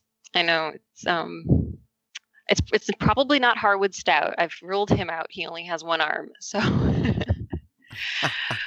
so that only leaves every other character that's at Winterfell, and then possibly any that infiltrated. So we're we're getting close to figuring it out, guys. oh, but I just love little mysteries like that, man. I don't know. Very good, Bubba. Do you have a? Uh, I know it's been forever since we did the Feast Dance tandem read, but I don't even remember if we talked about who that person was or not. Yeah, no, we did. We did hypothesize. I think we don't currently have enough information to truly guess who it is. And uh, the breaking news on a blog post George R. R. Martin put up today, he said he's really slowing down his convention appearances in 2017 until the book is finished. Oh my lord. Oh my lord, you're not done yet. Ay, ay, ay, ay, ay. I would say that the TV show, since we just finished the TV show section, and now turning to the books, you, I start thinking about well, the TV show is doing things, and I enjoyed them. I certainly enjoyed the uh, the Bye Bye Sept in the final episode of season six. But we learned in the books that the wildfire got uh, removed from underneath the sept. So you wonder how are things going to go down? Probably the same result. Probably bad news for House Tyrell. Probably certainly bad news for the High Sparrow. Uh, it, certainly, it wouldn't seem from the quagmire that's currently in Meereen that it could be solved as simply as hey, Daenerys comes back, the dragons roast everybody, and now it's okay to leave when before she had dragons and they could still uprise in the city. So those questions are really kind of striking me about well, how can the book end up in the same place as the show? And eh, that's probably where my book questioning goes. I, I can't wait for this book, but mainly because it doesn't exist yet, George. And so I don't know. I the theories I, have kind of gone over them too much. It's it's been too long since that last book went out, and, and, we need it. We need we need this sixth book. We need the Winds of Winter. I know George wants to give it to us, but he's got he's got to find a way to finish it. That is one thing that I'm finding kind of frustrating about the fandom right now. It's like uh, we've all kind of exhausted the main kind of theories, and um, now just in, in more as a mental exercise, we're we're starting to embrace things that probably are just not even likely to be acknowledged, um, you know, or, or a certain piece being fit in or, or not uh, at a certain point, uh, which is fine. I mean, that's that's a great marketing strategy. Everybody can be right that way, right? Um, but uh, to me, it's a little frustrating too because now I'm wasting a lot of time reading things and then getting about halfway through it and going, nah, nah. You know so uh the, the, overreaction due to the lack of material i think is is something that uh, all book fans need to be a little bit wary of. In terms of how it relates to the television show um let, let me ask you this kelly. Because we saw tyrion get along okay with dragons do you feel like that was any kind of way of Dave and Dan making a nod towards the A plus J? I would say yes, but since I don't think they put any of those um, other clues, like the saddle, I don't believe he was in the show. Did he bring no. that? The saddle wasn't in the show. The "You are not my son" or "You're no son of mine," I don't think was in the show. Just some of those clues that were so key to the formation of that, um, they may just kind of bypass that and say, whatever, Tyrion's riding a dragon. and it will work because in the book, George laid those clues. And for the show, it's just good enough that everyone loves Tyrion. And hell yeah, we want him to ride a dragon. so in the books, do you believe that uh, Tyrion is, is a secret target or not? I would not be disappointed if it were to be true. I'll say that. Like okay. I believe I believe enough evidence is, is, present that it could happen, and so if it does, I'll say fair enough. you know, but I, I won't be like like with Wex. I just I'm so sick of this kid who just showed up out of nowhere and gave all of this plot, you know, merit. So some of that stuff I think is and like um Fagon. I'm just like, come on. Like he came out of nowhere. There were no clues. But since there have been clues for um I guess if you want to stretch the imagination for, uh, or at least foreshadowing, at least somewhere in in the book, it does kind of um, pay off a little bit that he's a secret targ. I was going to say, since uh, we keep hearing in the chat room, I want to give a shout out to all the people in the chat room, like Peter, down in down under Australia and Iron Throne and everybody in the chat room keep talking about GNC. How does Jon being crowned king in the North on the show? How does that square with the GNC? Oh, Bubba, why you gotta do this to me? You know we're gonna talk about that. we just haven't gotten to it yet. Bubba, I want you to be on the GNC podcast. I'm gonna put you on the spot.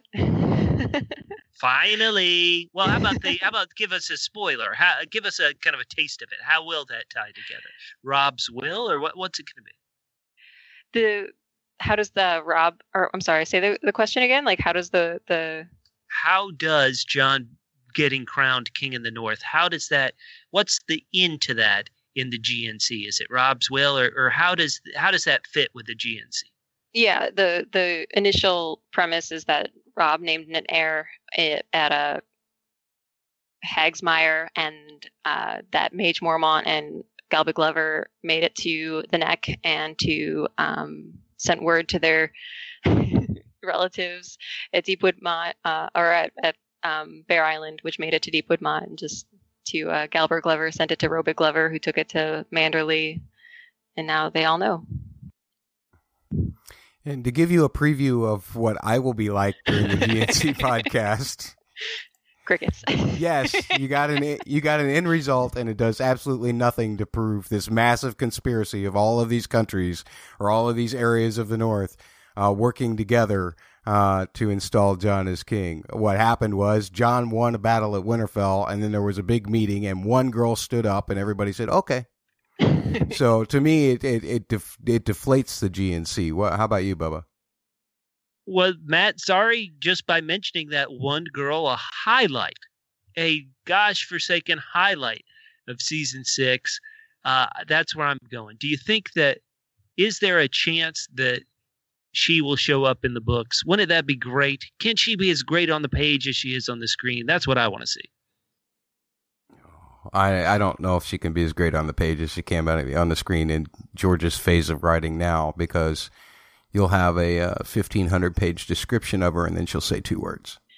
You'll have inner monologue. yeah. No, I, and the, the more complicated part is like, how does Sansa even get there? I think that'll be completely different in the book than it's than it was in the show. Like, that's seems very. I mean, Sansa seems ingrained in the in the Vale right now because she has to get married, and Jon's going to probably like the Battle of Winterfell has to happen, and it just doesn't seem to be a very big focal point um, I think the GNC culminating is really spoiler alert for the GNC episodes, but I really think it's just culmin- culminating in, in the unification of all of these lords for a common cause. I don't think it's going to matter because I think the um, the long winters or the the long nights coming. So it what it does is it prepares them all by focusing their efforts on one cause. So they lose the fewest forces instead of this fractured fighting.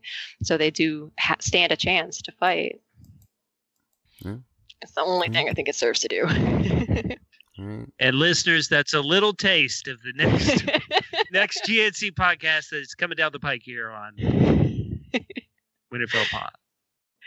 I still think it's exciting though. I think it's All right. intriguing and I think it's possible and that makes it exciting. Very good. Very good. well, why don't we bring in uh, our callers back again with any thoughts that they have about A Song of Ice and Fire? We'll turn back to Mike. Mike, thanks again for joining us in the book side of the podcast. Um, A Song of Ice and Fire thoughts. You've read, I, I'm assuming, all, all of the books proper. Have you read The Dunk and Eggs, The Princess and the Queen, all of that stuff as well? Uh, as weird as it is, the only one I did not read was The Princess and the Queen, because if it's much like, you know, uh, what was that one that was in uh, Rogues? I forgot. Some prince. Forgot the name of it. It was the Rogue Prince, wasn't it? Yeah. Yeah, yeah, Rogue Prince. That's the that one. Dunk and Egg. Uh, I even read uh, most of World of Ice and Fire. I didn't get to the Princess and the Queen yet. Well, uh, I'm sure that Bubba will tell you not to uh, read The Princess and the Queen. I think it's better than Rogue Prince. Don't don't get Yeah, it, yeah, it's better than Rogue Prince, which is a bit like being a white is better than uh, losing your head like Ned. Well, now I got to give it a listen. Well, yeah, it, it- is the Rogue Prince also read by Jorah? I think the the Um, audiobook. No, I think it's Word of Truth. Say, sorry. Yeah, I'm pretty sure it's Roy Dotrice. Oh, Roy Dotrice wrote, Oh, okay. read the the Rogue Prince as well. Very cool. Yes, I believe so. I know Jorah, Jorah read them. I forget the actor's name. Sorry. E, that's that's uh, Iain Glen, right? Yeah, yeah, yeah, yeah. His voice is beautiful. I'll represent ladies. I'll, I'll, I'll, I'll identify it. I'll call it out. Nobody likes Jorah, but everybody likes Iain. That's the way it goes, folks. Uh, uh, well, what do you got for us, Mike? What do you, what do you want to uh, talk about? Uh, I mean, hearing you guys talk inspired me a lot, honestly. And my biggest thing I was thinking about now is who's more likely to be a Targaryen? Is it Jaime and Cersei or Tyrion? Because the advances Aerys, you know, was having with Joanna, wasn't that pre Jaime and Cersei? Yeah, and she actually was taken away. Uh, it was on on Tywin and and Joanna's wedding night. Aerys took liberties, but um, if you look at the dates of the World of Ice and Fire, it seems to place the possibility more with Tyrion because it seems like Joanna was away at uh, Casterly Rock when Jaime and uh, Cersei were born. I don't know which to believe. I I mean you can look at the you can look at the traits um as far as uh Jaime and Cersei having the the, the whole incestual thing going, but that could have just been because of the trauma of their childhood. Um either either way for me uh would work. Um but I think if you're going to have someone who could actually be a successor to the Iron Throne in one way or another, even if it's just being a bastard. I, I'd prefer uh, Tyrion because he he's a broken thing and, and a bastard and somewhat of a cripple. He's a three for three too, Bubba. Oh dear lord. Do I need to pull out an old classic from the very first podcast Winterfells about my thoughts about Theon? I hate Theon! Theon. yeah, but do you hate evil Uncle Tyrion as much as you hate Theon? I'm gonna have to have some hot tea before I say what I think about that little imp. But uh Uh, Calm yourself. But I always thought, uh, I always thought, number one, I didn't want either any Lannister sibling to be a Targaryen. I thought it cheapened all of them in some way. To me, it makes more logical sense if the twins are, but based on things that the co-authors of the World of Ice and Fire keep hinting, it seems like you can rule them out. It, to me, what I read in the book, it, it, to me, it didn't rule them out based on the way the co-authors of the World of Ice and Fire are saying. Now they claim not to know, but they claim based on what they've read and seen that the timing can't work out for Jaime and Cersei to be the Mad King's children. Now, in the World of Ice and Fire that I read, I, I didn't see anything that necessarily cut that off entirely, but they seem to imply that if any child of Joanna Lannister's is from the Mad Kings, it would have been Tyrion. I hate that idea, but I do have to admit there is enough uh, evidence, there are enough clues that you can quote unquote do the math on so that you could see Tyrion Targaryen being a possibility. I have been waiting all episode to hear you say "do the math." I have been. Uh, that that's my favorite Bubba phrase. Do the math. He taught me. Bubba taught me how to do the math.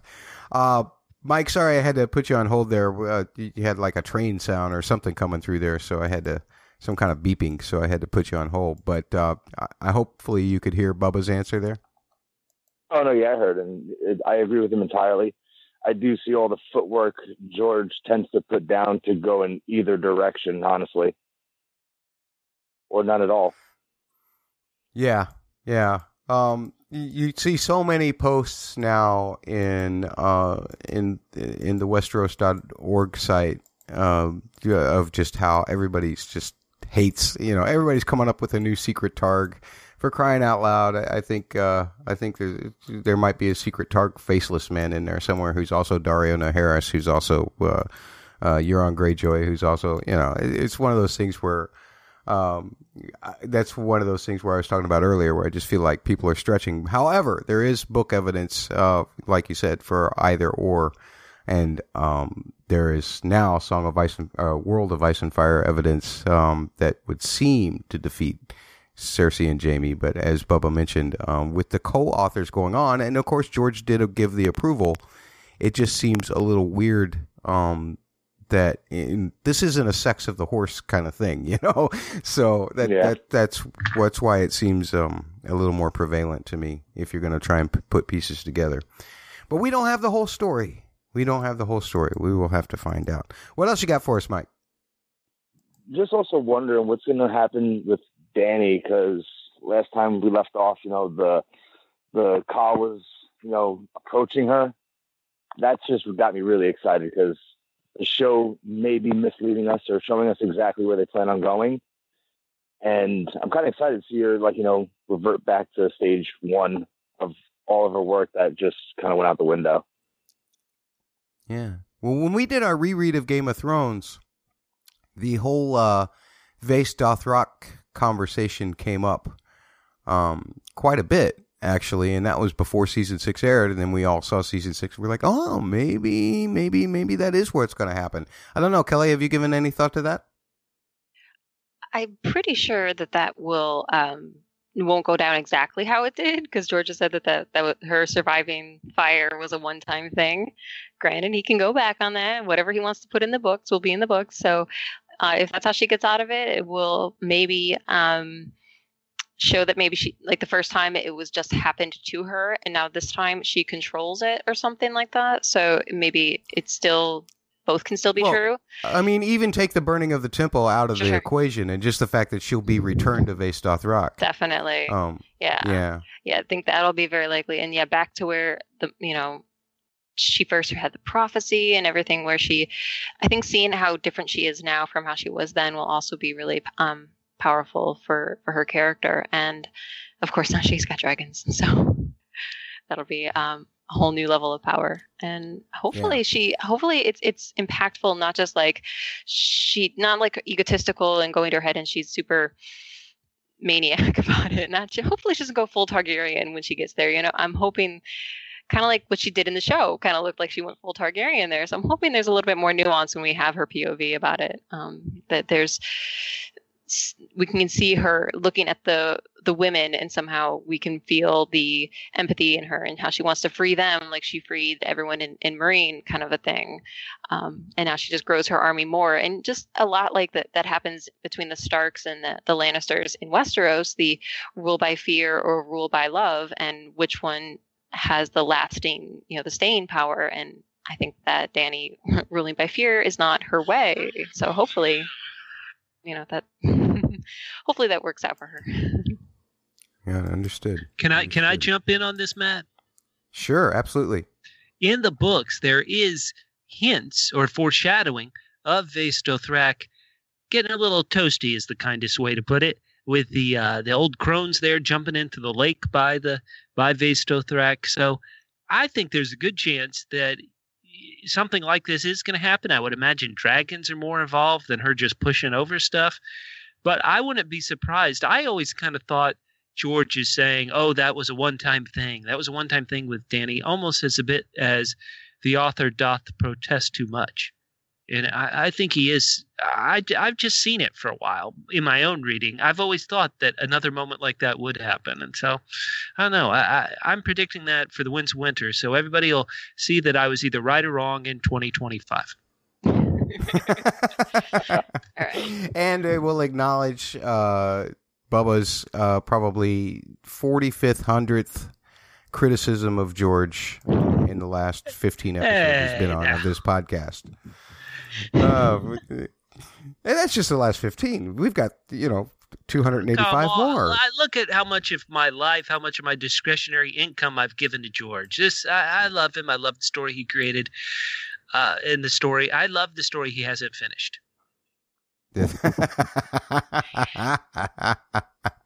Excellent.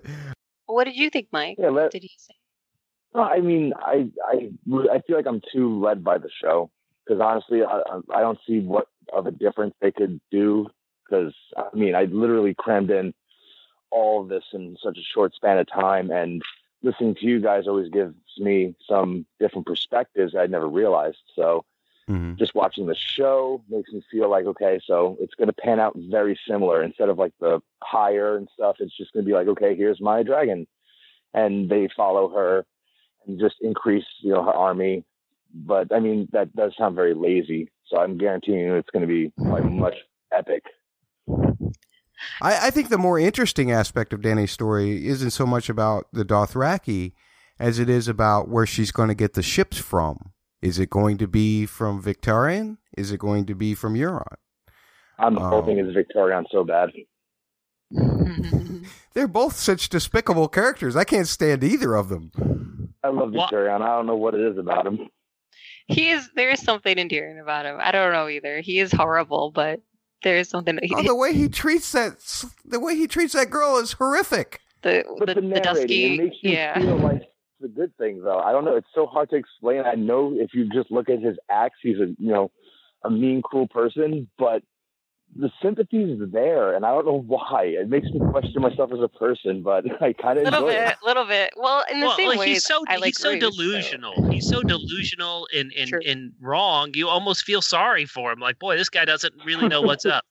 He's so clueless. Yeah, a little bit. But he's so like like narrow-minded and and resolved. I think you can admire maybe that about him without like Mm. thinking too much about how he murdered his wife. There you go, George Yeah. R. R. Martin. Achievement unlocked. You made everybody like a completely despicable character. You you know what, Matt? I have to say that get back to Dany. I think you know people are saying, well, what's going to happen in Vaes Dothrak? How is she going to get the ships? I think a lot of us are really wondering what are the twenty five items she eats for dinner. That's so true. Uh, let's see. There's bound to be some some insect uh, stuff going on if she's uh, with the Dothraki, right? Right. We've And got we've horse got milk. boiled horse milk. We got fried horse milk. We got this. Salads made of all the different colored grasses. It's gonna be Oh. glorious. Oh. but described, Beautiful not summer, not, not narrating. paraphrase. I hope so. All right. Well, Mike, thanks so much for joining us, man. We really appreciate your time, and uh, thanks for spending uh, some time with us on our 300th episode. Really appreciate you, man. Glad I could be here. Let's move back to Becky and see what Becky has to say about the books. Becky, give us some thoughts, your thoughts about the books, anything. Oh well, uh, I guess I'm most interested uh, to see Daenerys where Daenerys exactly lands in Westeros and her initial meeting with uh, our friend Fagon. Hmm. So you think I- that's going to happen, huh? I think so. I think Fagon's going to remove Cersei out of King's Landing. Um, and that way we can go back to Casterly Rock because we we hear too much about it without ever seeing it. We need to see it on the page, and then and then um, yeah. So Aegon will get her out of there, and then Daenerys will come over. But where where is she going to come? Where is she going to land? And then when is she going to figure figure out about the White Walkers? Uh, yeah, that's a great question. It- it's something that's interesting because of the whole Quint, uh, Quentyn Martell thing. Do you think that the show is kind of taking a lead from that to, to make us think that in the books, Dany might land in Dorne? She could, and that would be right now in the books a very unwelcome, uh, un- not so, not such a friendly uh, territory for her to be landing at. That's true.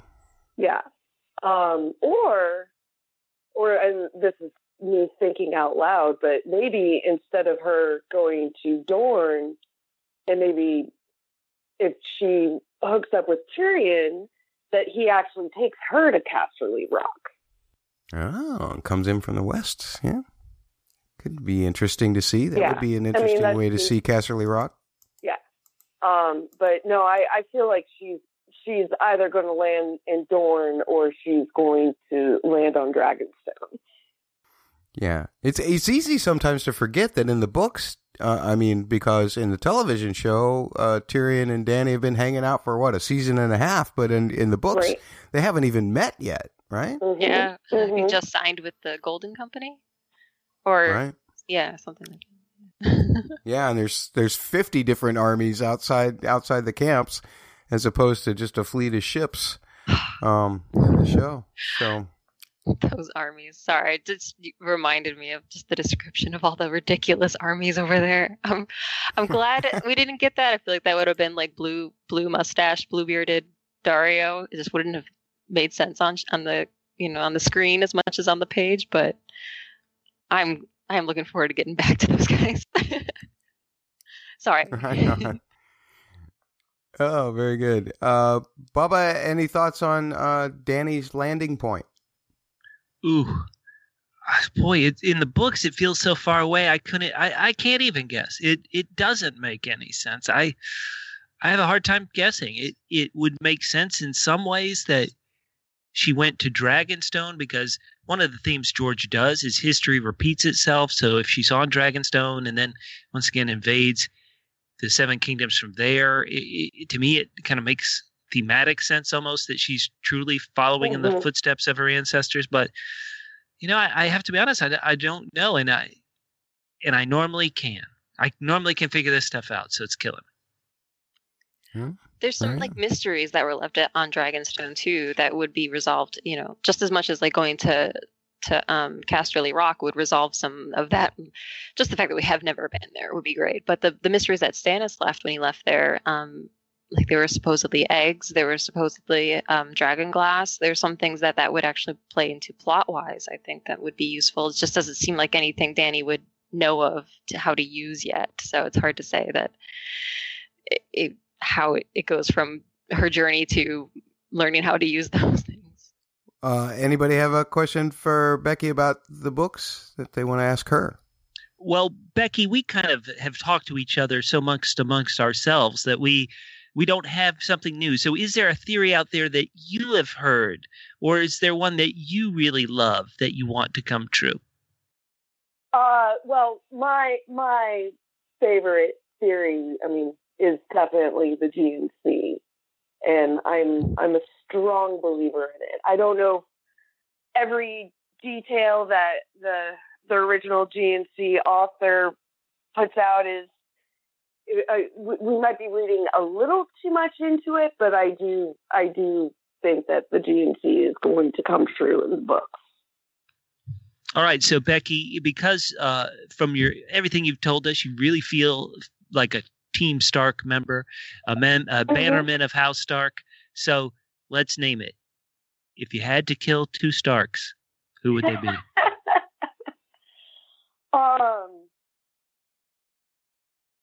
Rickon and Arya. Damn, that's stone cold. That shows leadership, though. Quickly choosing. Stannis would like you. I'm down with Becky. Yeah, I I had to think about the Rickon one, but yeah, I I don't see Arya making making her way through the entire series. And there's been foreshadowing about that.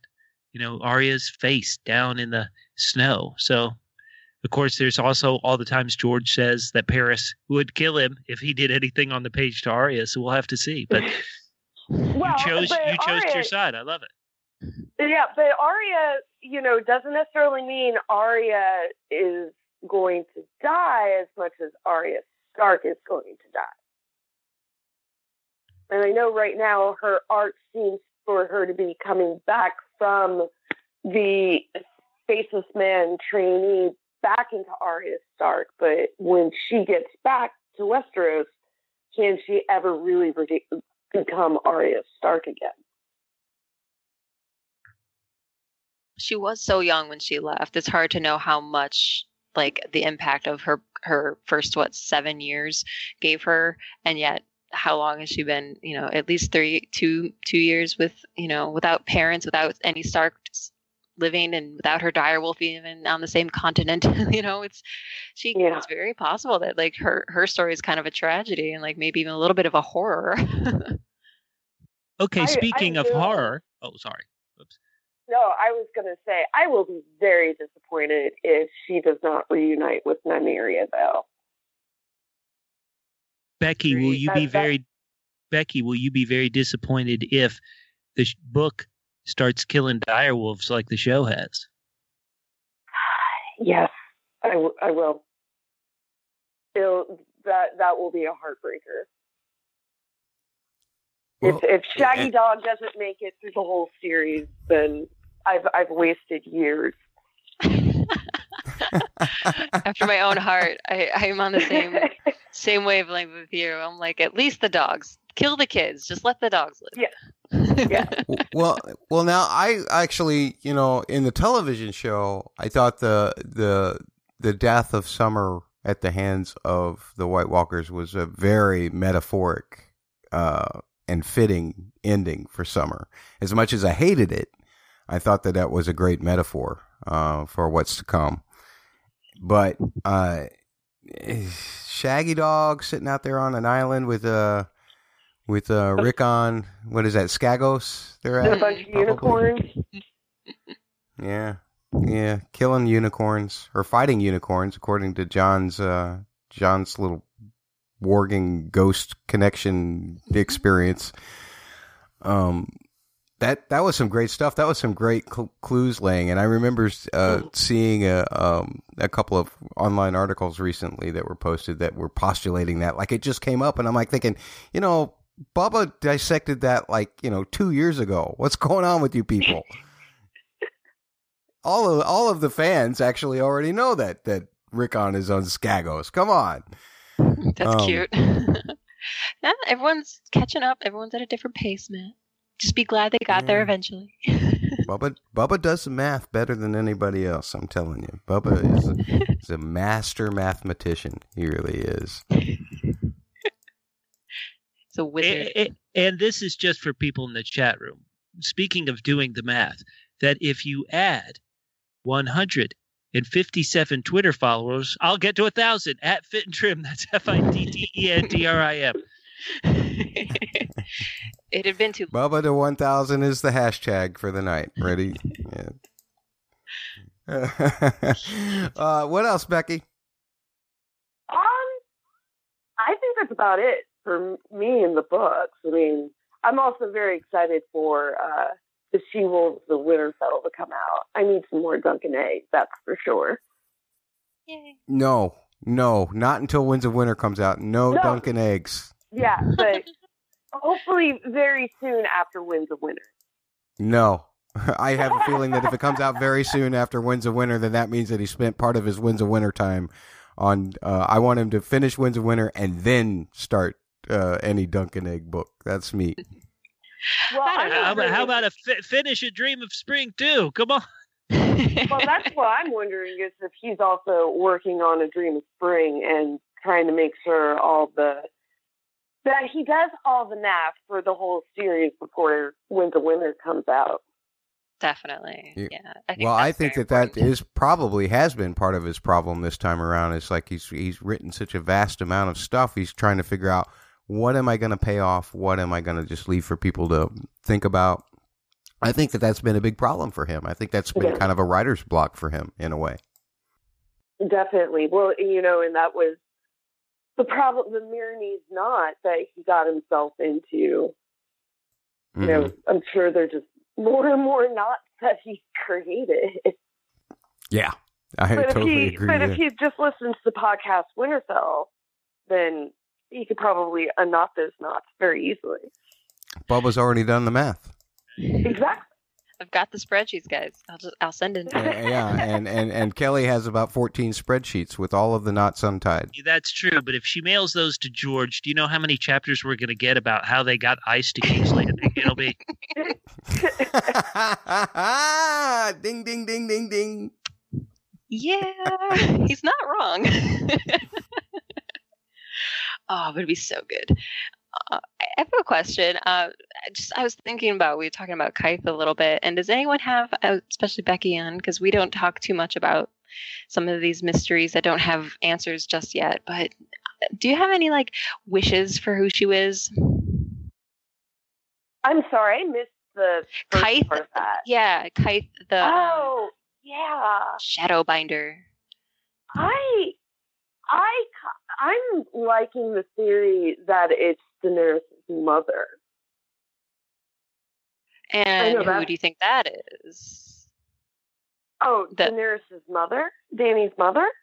Yeah, you think it's just it's just straight Dany's mom, not not like Yeah, an alternative theory where Dany's mom is not her mom. Okay, just didn't want to introduce new Oh, theories. no, no, no, no, no, no. Cool. Okay. No, I because it's one of those we're not quite a hundred percent sure. I mean, no one else was on Dragonstone that we know of to really verify that she died when she gave birth to Dany. So that's just a theory that I like. Other than that, I, I'm not quite sure who else Quaithe would be other than just Quaithe. Mm, a Chardonnay, maybe. That's another really cool one that I came across. I like that. But yeah, the the mysteriousness and the, the magic that she seems to have is, is always so intriguing to me. And I always like to hear whatever. Speaking of that magic, um, I I know that Bubba and I have talked about this before. Um, do we think it's a glass candle kind of thing? That's what our good Well- friend Susan Susan always brought up, and, and I think it makes a lot of sense. Yeah, I thought I thought that it was well. There's that one scene when uh, uh, I'm just trying to remember what book it's from. Uh, but yeah, I thought I thought it was a pretty clear indication that she was communicating with Dany uh, with the with the glass candles. That's that's one that I really like too. Yeah. Very good. Kelly, you're in agreement. Yeah, I almost felt like the glass candles was uh, invented to explain Quaithe because George you know describes them much much after these things happen with Dany, so it's kind of cool. He's like, how There you go. how does this make sense? I'll write it in later. Right. It's fine. Yeah. Yeah, very good. Yeah, the uh the only time that Dany sees uh Quaithe after the glass candles are introduced in Feast, I guess would be uh in Dance with Dragons, right? When she comes to her saying, Beware the perfume seneschal and all that stuff. Oh, that's true. An underrated, I think, uh, mysterious character. Yeah, very good. Very good. Bubba, do you have any thought on who Quaithe is? No, I I tend to believe that she is just a shadow binder, and you know, she's trying to she's trying to work her wares. A lot of people seem to worship. A lot of people seem to worship Dany. The Red Gods over in Essos seem to like her. So I I tend to think she is. I think there are so many other characters there, and we haven't mentioned uh, Marwyn. The may you know Marwyn the- on his way. So it's gonna be it's gonna be interesting, and I think I, you know, I'd love to once George finishes everything, I'd love to have hear his thoughts on him watching the TV show outlast his, you know, outpace his creation. And in if he could be truly honest, say anything like, "Ah, when the TV show did that, oh, I realized that was kind of rough, and I was never going to do that." Or, "Gee, the way the TV show did that, that actually was simple and a good way to just cut to the chase." I, I'd love to hear that from him. Yeah, very good. Uh, Becky, we're gonna let you go. Thank you so much for calling in. Thank you. we you. Really appreciate your time um, and your great thoughts. And we're gonna move on to Taryn, our final caller for the evening. There we go. Taryn, welcome back. Uh, now All right, we're into bud. the book stuff that you wanted to talk about earlier, I guess. All right, first thing first. I definitely believe Euron is going to be that that that one villain that's going to make everybody feel very uncomfortable. Just about his character alone, I, I just see I just see him doing a lot of horrible things in the books, in the show, all the way around. And it's just, I've been really stuck on one of the sample chapters. If you, can, can we talk about that? Sure. That's Okay, that's a um, gr- that's a great that's a great sample chapter, isn't it, Taryn? That's that seventh chapter messed me up. I, I had nightmares over that stuff. I mean, that I, I haven't felt that way since the Red Wedding. How I'm like that that's just twisted. but like, um, I, I definitely believe he he's gonna be the the villain that people gonna really look at Martin crazy about. And I mean, you can have to comment off of that one, I guess. Well, I I think that you're on uh, after the the sample chapter um, that we read. Definitely um, is um, the the substitute big bad for whatever else happens. Um, it's it's so hard with the books because you almost feel like the death of Myrcella and the death of Tommen is definitely has to come. But we even thought that uh, just being book readers without getting the confirmation of that in the television series.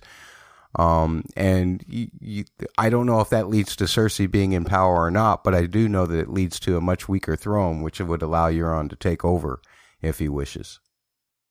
Yeah, and I, I just want to jump in on this if I could, and I'd say that just like the TV show, Euron hasn't been in it much, and it feels just a bit maybe like for me the Aegon plot did. It feels a bit like late for somebody to be getting in. And if somebody's going to get in this late, like I said in the TV section, Euron needs to go big or go home. I personally think that, uh, you know, I, I dare I say I wanted Dance with Dragons to be longer or A Feast for Crows to be longer.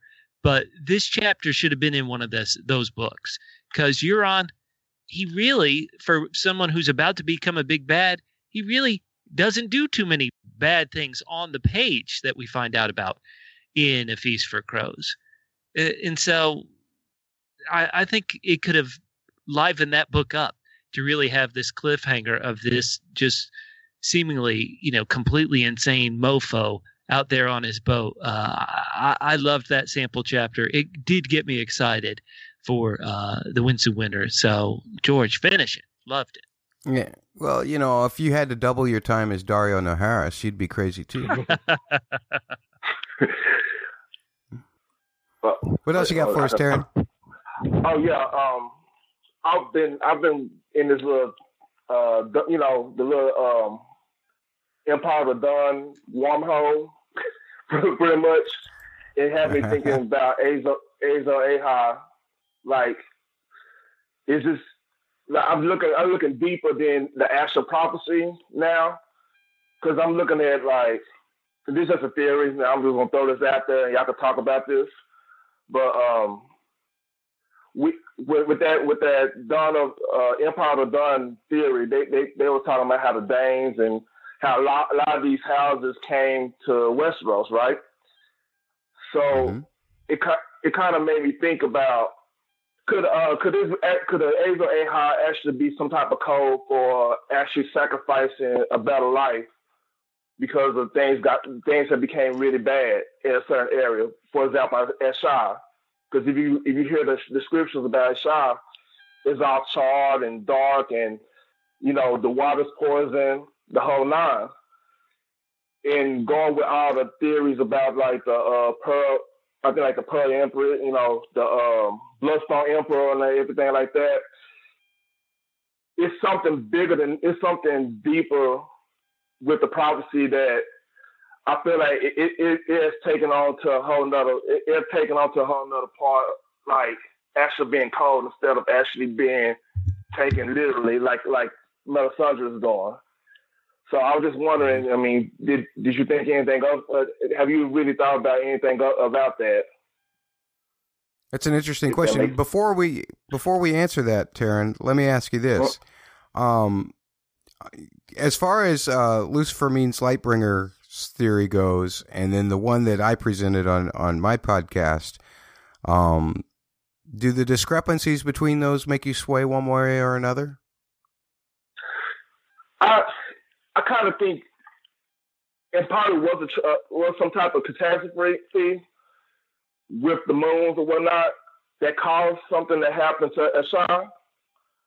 But I believe that uh, the the stuff that we, we found with the Empire of Dawn, mm-hmm. that kind of pushed other things, other people to move around to create their own little uh, scene or whatnot. Like it's you know Shah and not Shah, but like the uh, the Danes and you know the, a lot of the first men because we really don't know what the where the first men came from. They just say it came from the east. So I think right. it's more it's more of them to me that they sacrificing they sacrifice for something more than just you know, sacrificing for a greater good, pretty much. Like I said, I've been in this wormhole, man. It's it's, it's I need another book coming out. I, I want to read uh, before we answer that question. I do want to read this uh, question in the chat room from from Mike Amazing, who asks, "I really want to know why Benjen is in the Night's Watch. I can't figure it out." Um, I always just took it as the fact that you know he was the third son of three sons, and never thought he'd be the uh, Lord of Winterfell, and therefore. Um, it was a noble calling, uh, just the same way that Bran wanted to much like uh, be a member of the the Kingsguard. That was what he his ultimate goal was to be before he got pushed out of the window by Jaime Lannister. Um, so that just wanted to answer that real quick. But uh, the- the- Kelly, let's go to you about the Empire of the Dawn. Well, really quick about Benjen is that there's a there is a theory that he knew that Jon was um, not Ned's son, so he wanted to go to the wall to kind of abdicate himself from any potential questioning or something like that. It's just another theory. Ah, yeah, so that when he shows up, he knows. Uh-huh. He, Well, either either he was prepping for that, but it doesn't seem such because he does kind of discourage Jon when he when Jon talks about it. So, um, but yeah, there is more, I think, evidence just that it is a a yeah, especially with the first prologue, it's just the noble's third son, youngest son, yeah, with a was it Waymar Royce shows up there Mhm. too. It's it's very common, um, a, a northern tradition, but it's also it could also be more conspiratorial if you wanted it to be. yeah, yeah. There you go. There you But go. as for the Azor Ahai stuff, that and and how um, I would have to have a lot more to read about that. I apologize. I I I I'm intrigued and I enjoy the the speculation and I love that Taryn is such an. I always like compare between like is someone being way too skeptical, which I think Matt you might fall a little bit into that end of the spectrum, and then there's Taryn with like this- Thankfully. you got a temper us. I know. You got Taryn on the other end, though. He's got such an open mind and like thinks about all of these possibilities and makes connections that would otherwise seem like I would never even thought of that. I love it. So, other than praise, I really just have praise and and, and wide eyed awe at the, the the possibilities. I'm not much else. Sorry. How familiar with the Empire of the Dawn theory are you, Kelly? Have you read it? Mm-mm. Uh, you can find it on Reddit, or you can hear my presentation of it in a podcast oh, a few episodes You back. know, I'll do both. Yeah.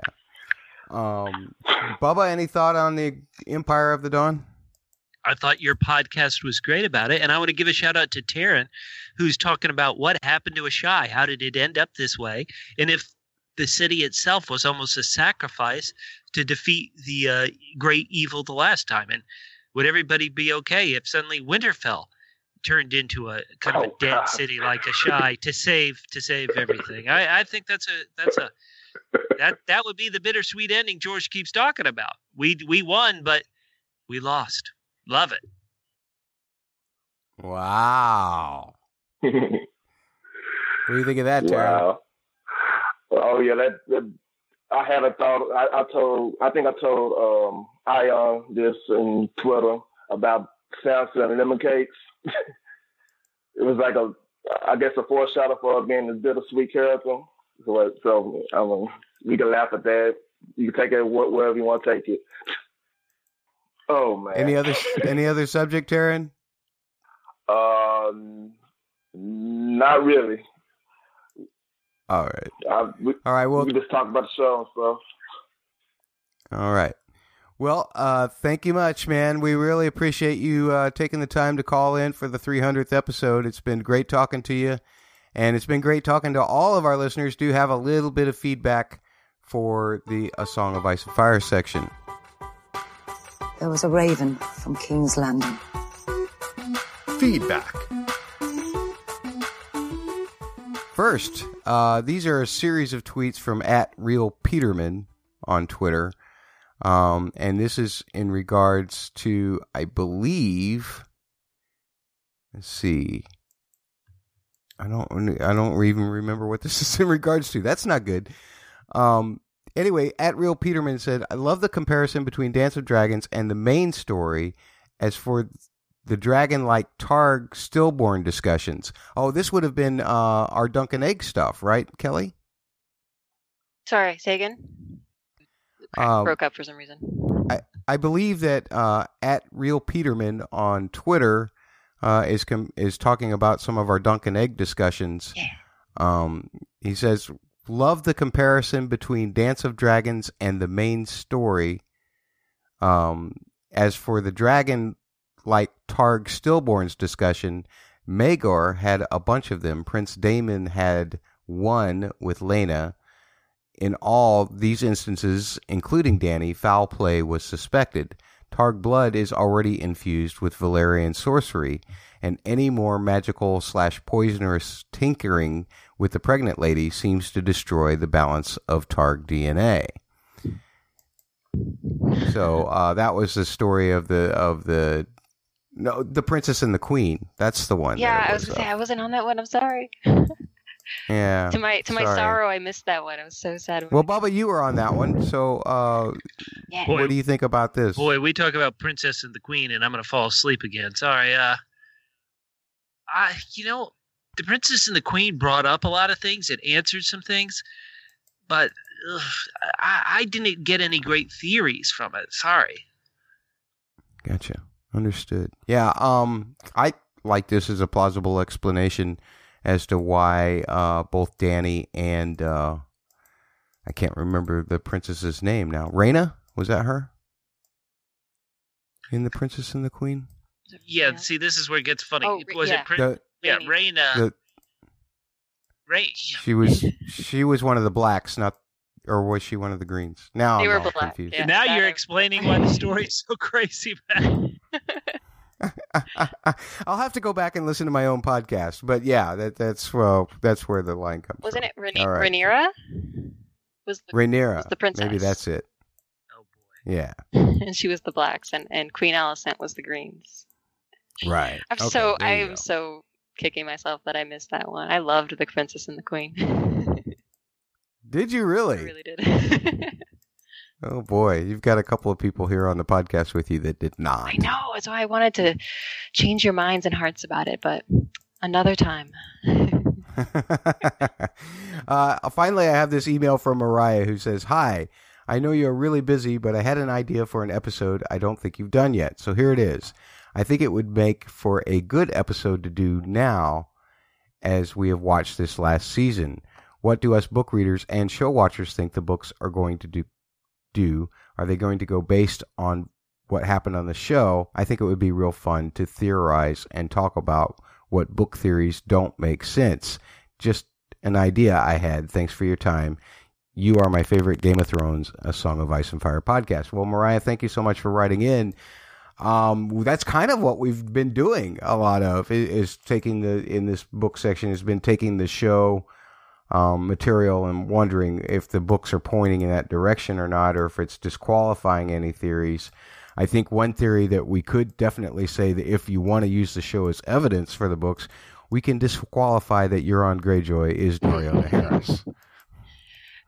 Among many others, yeah. I think I think adding like an asterisk to the end of every theory at this point, saying, "But in the show, there's an Right. indication of evidence, and we're not going to call this canon, but it could imply that there is no no no theory to be had here."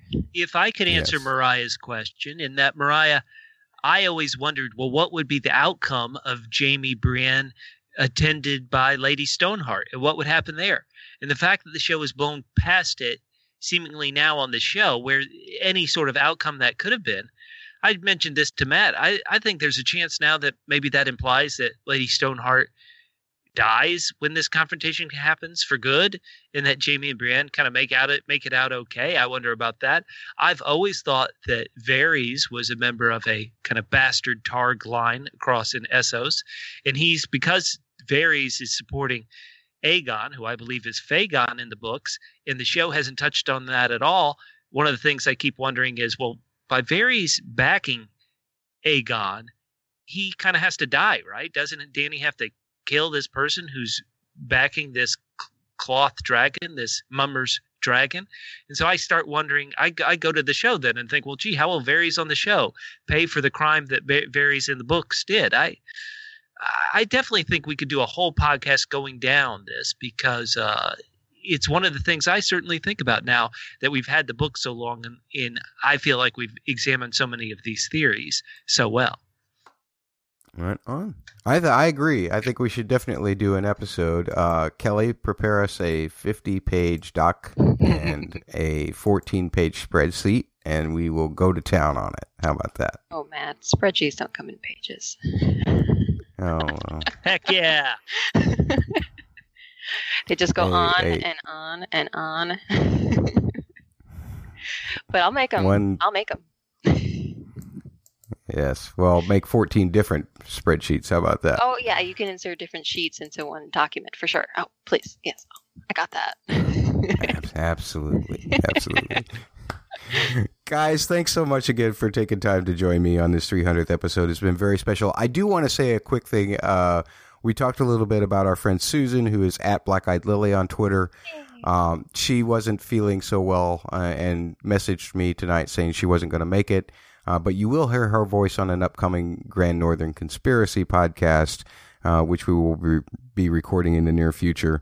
Uh, also, want to say hi to our friend Stephanie, uh, who joined us on a lot of the book read stuff.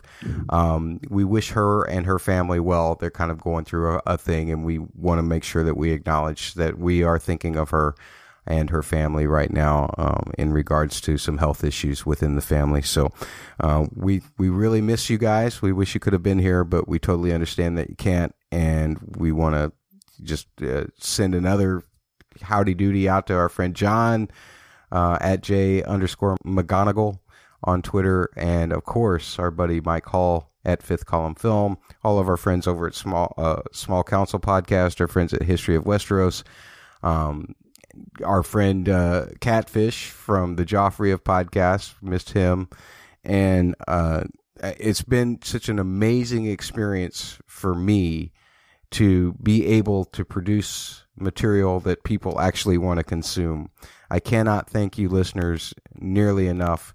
Uh, for the amount of time you've invested with me, I really appreciate the way you all reach out, the way we share uh, thoughts and ideas, and um, when you call me out on stuff that you don't like or whatever. You know, I, I really love um, the the participation of this audience and, and how much that kind of sense of community has meant to me. Um, it's what keeps me going. It's what keeps me doing this. And um, thanks again so much to you all, and especially thanks to my two guests tonight. Kelly, if people want to talk to you about a Song of Ice and Fire uh, and get a tweet back with an attachment that has a 50 page doc with 14 different spreadsheets in it, how can they talk to you? Absolutely. Uh, Kelly Underfoot, as in Arya Underfoot, uh, on Twitter. And yeah, I usually have lots of lots of resources is usually what I, I end up sending to people. So if you just have any questions, I can send you resources.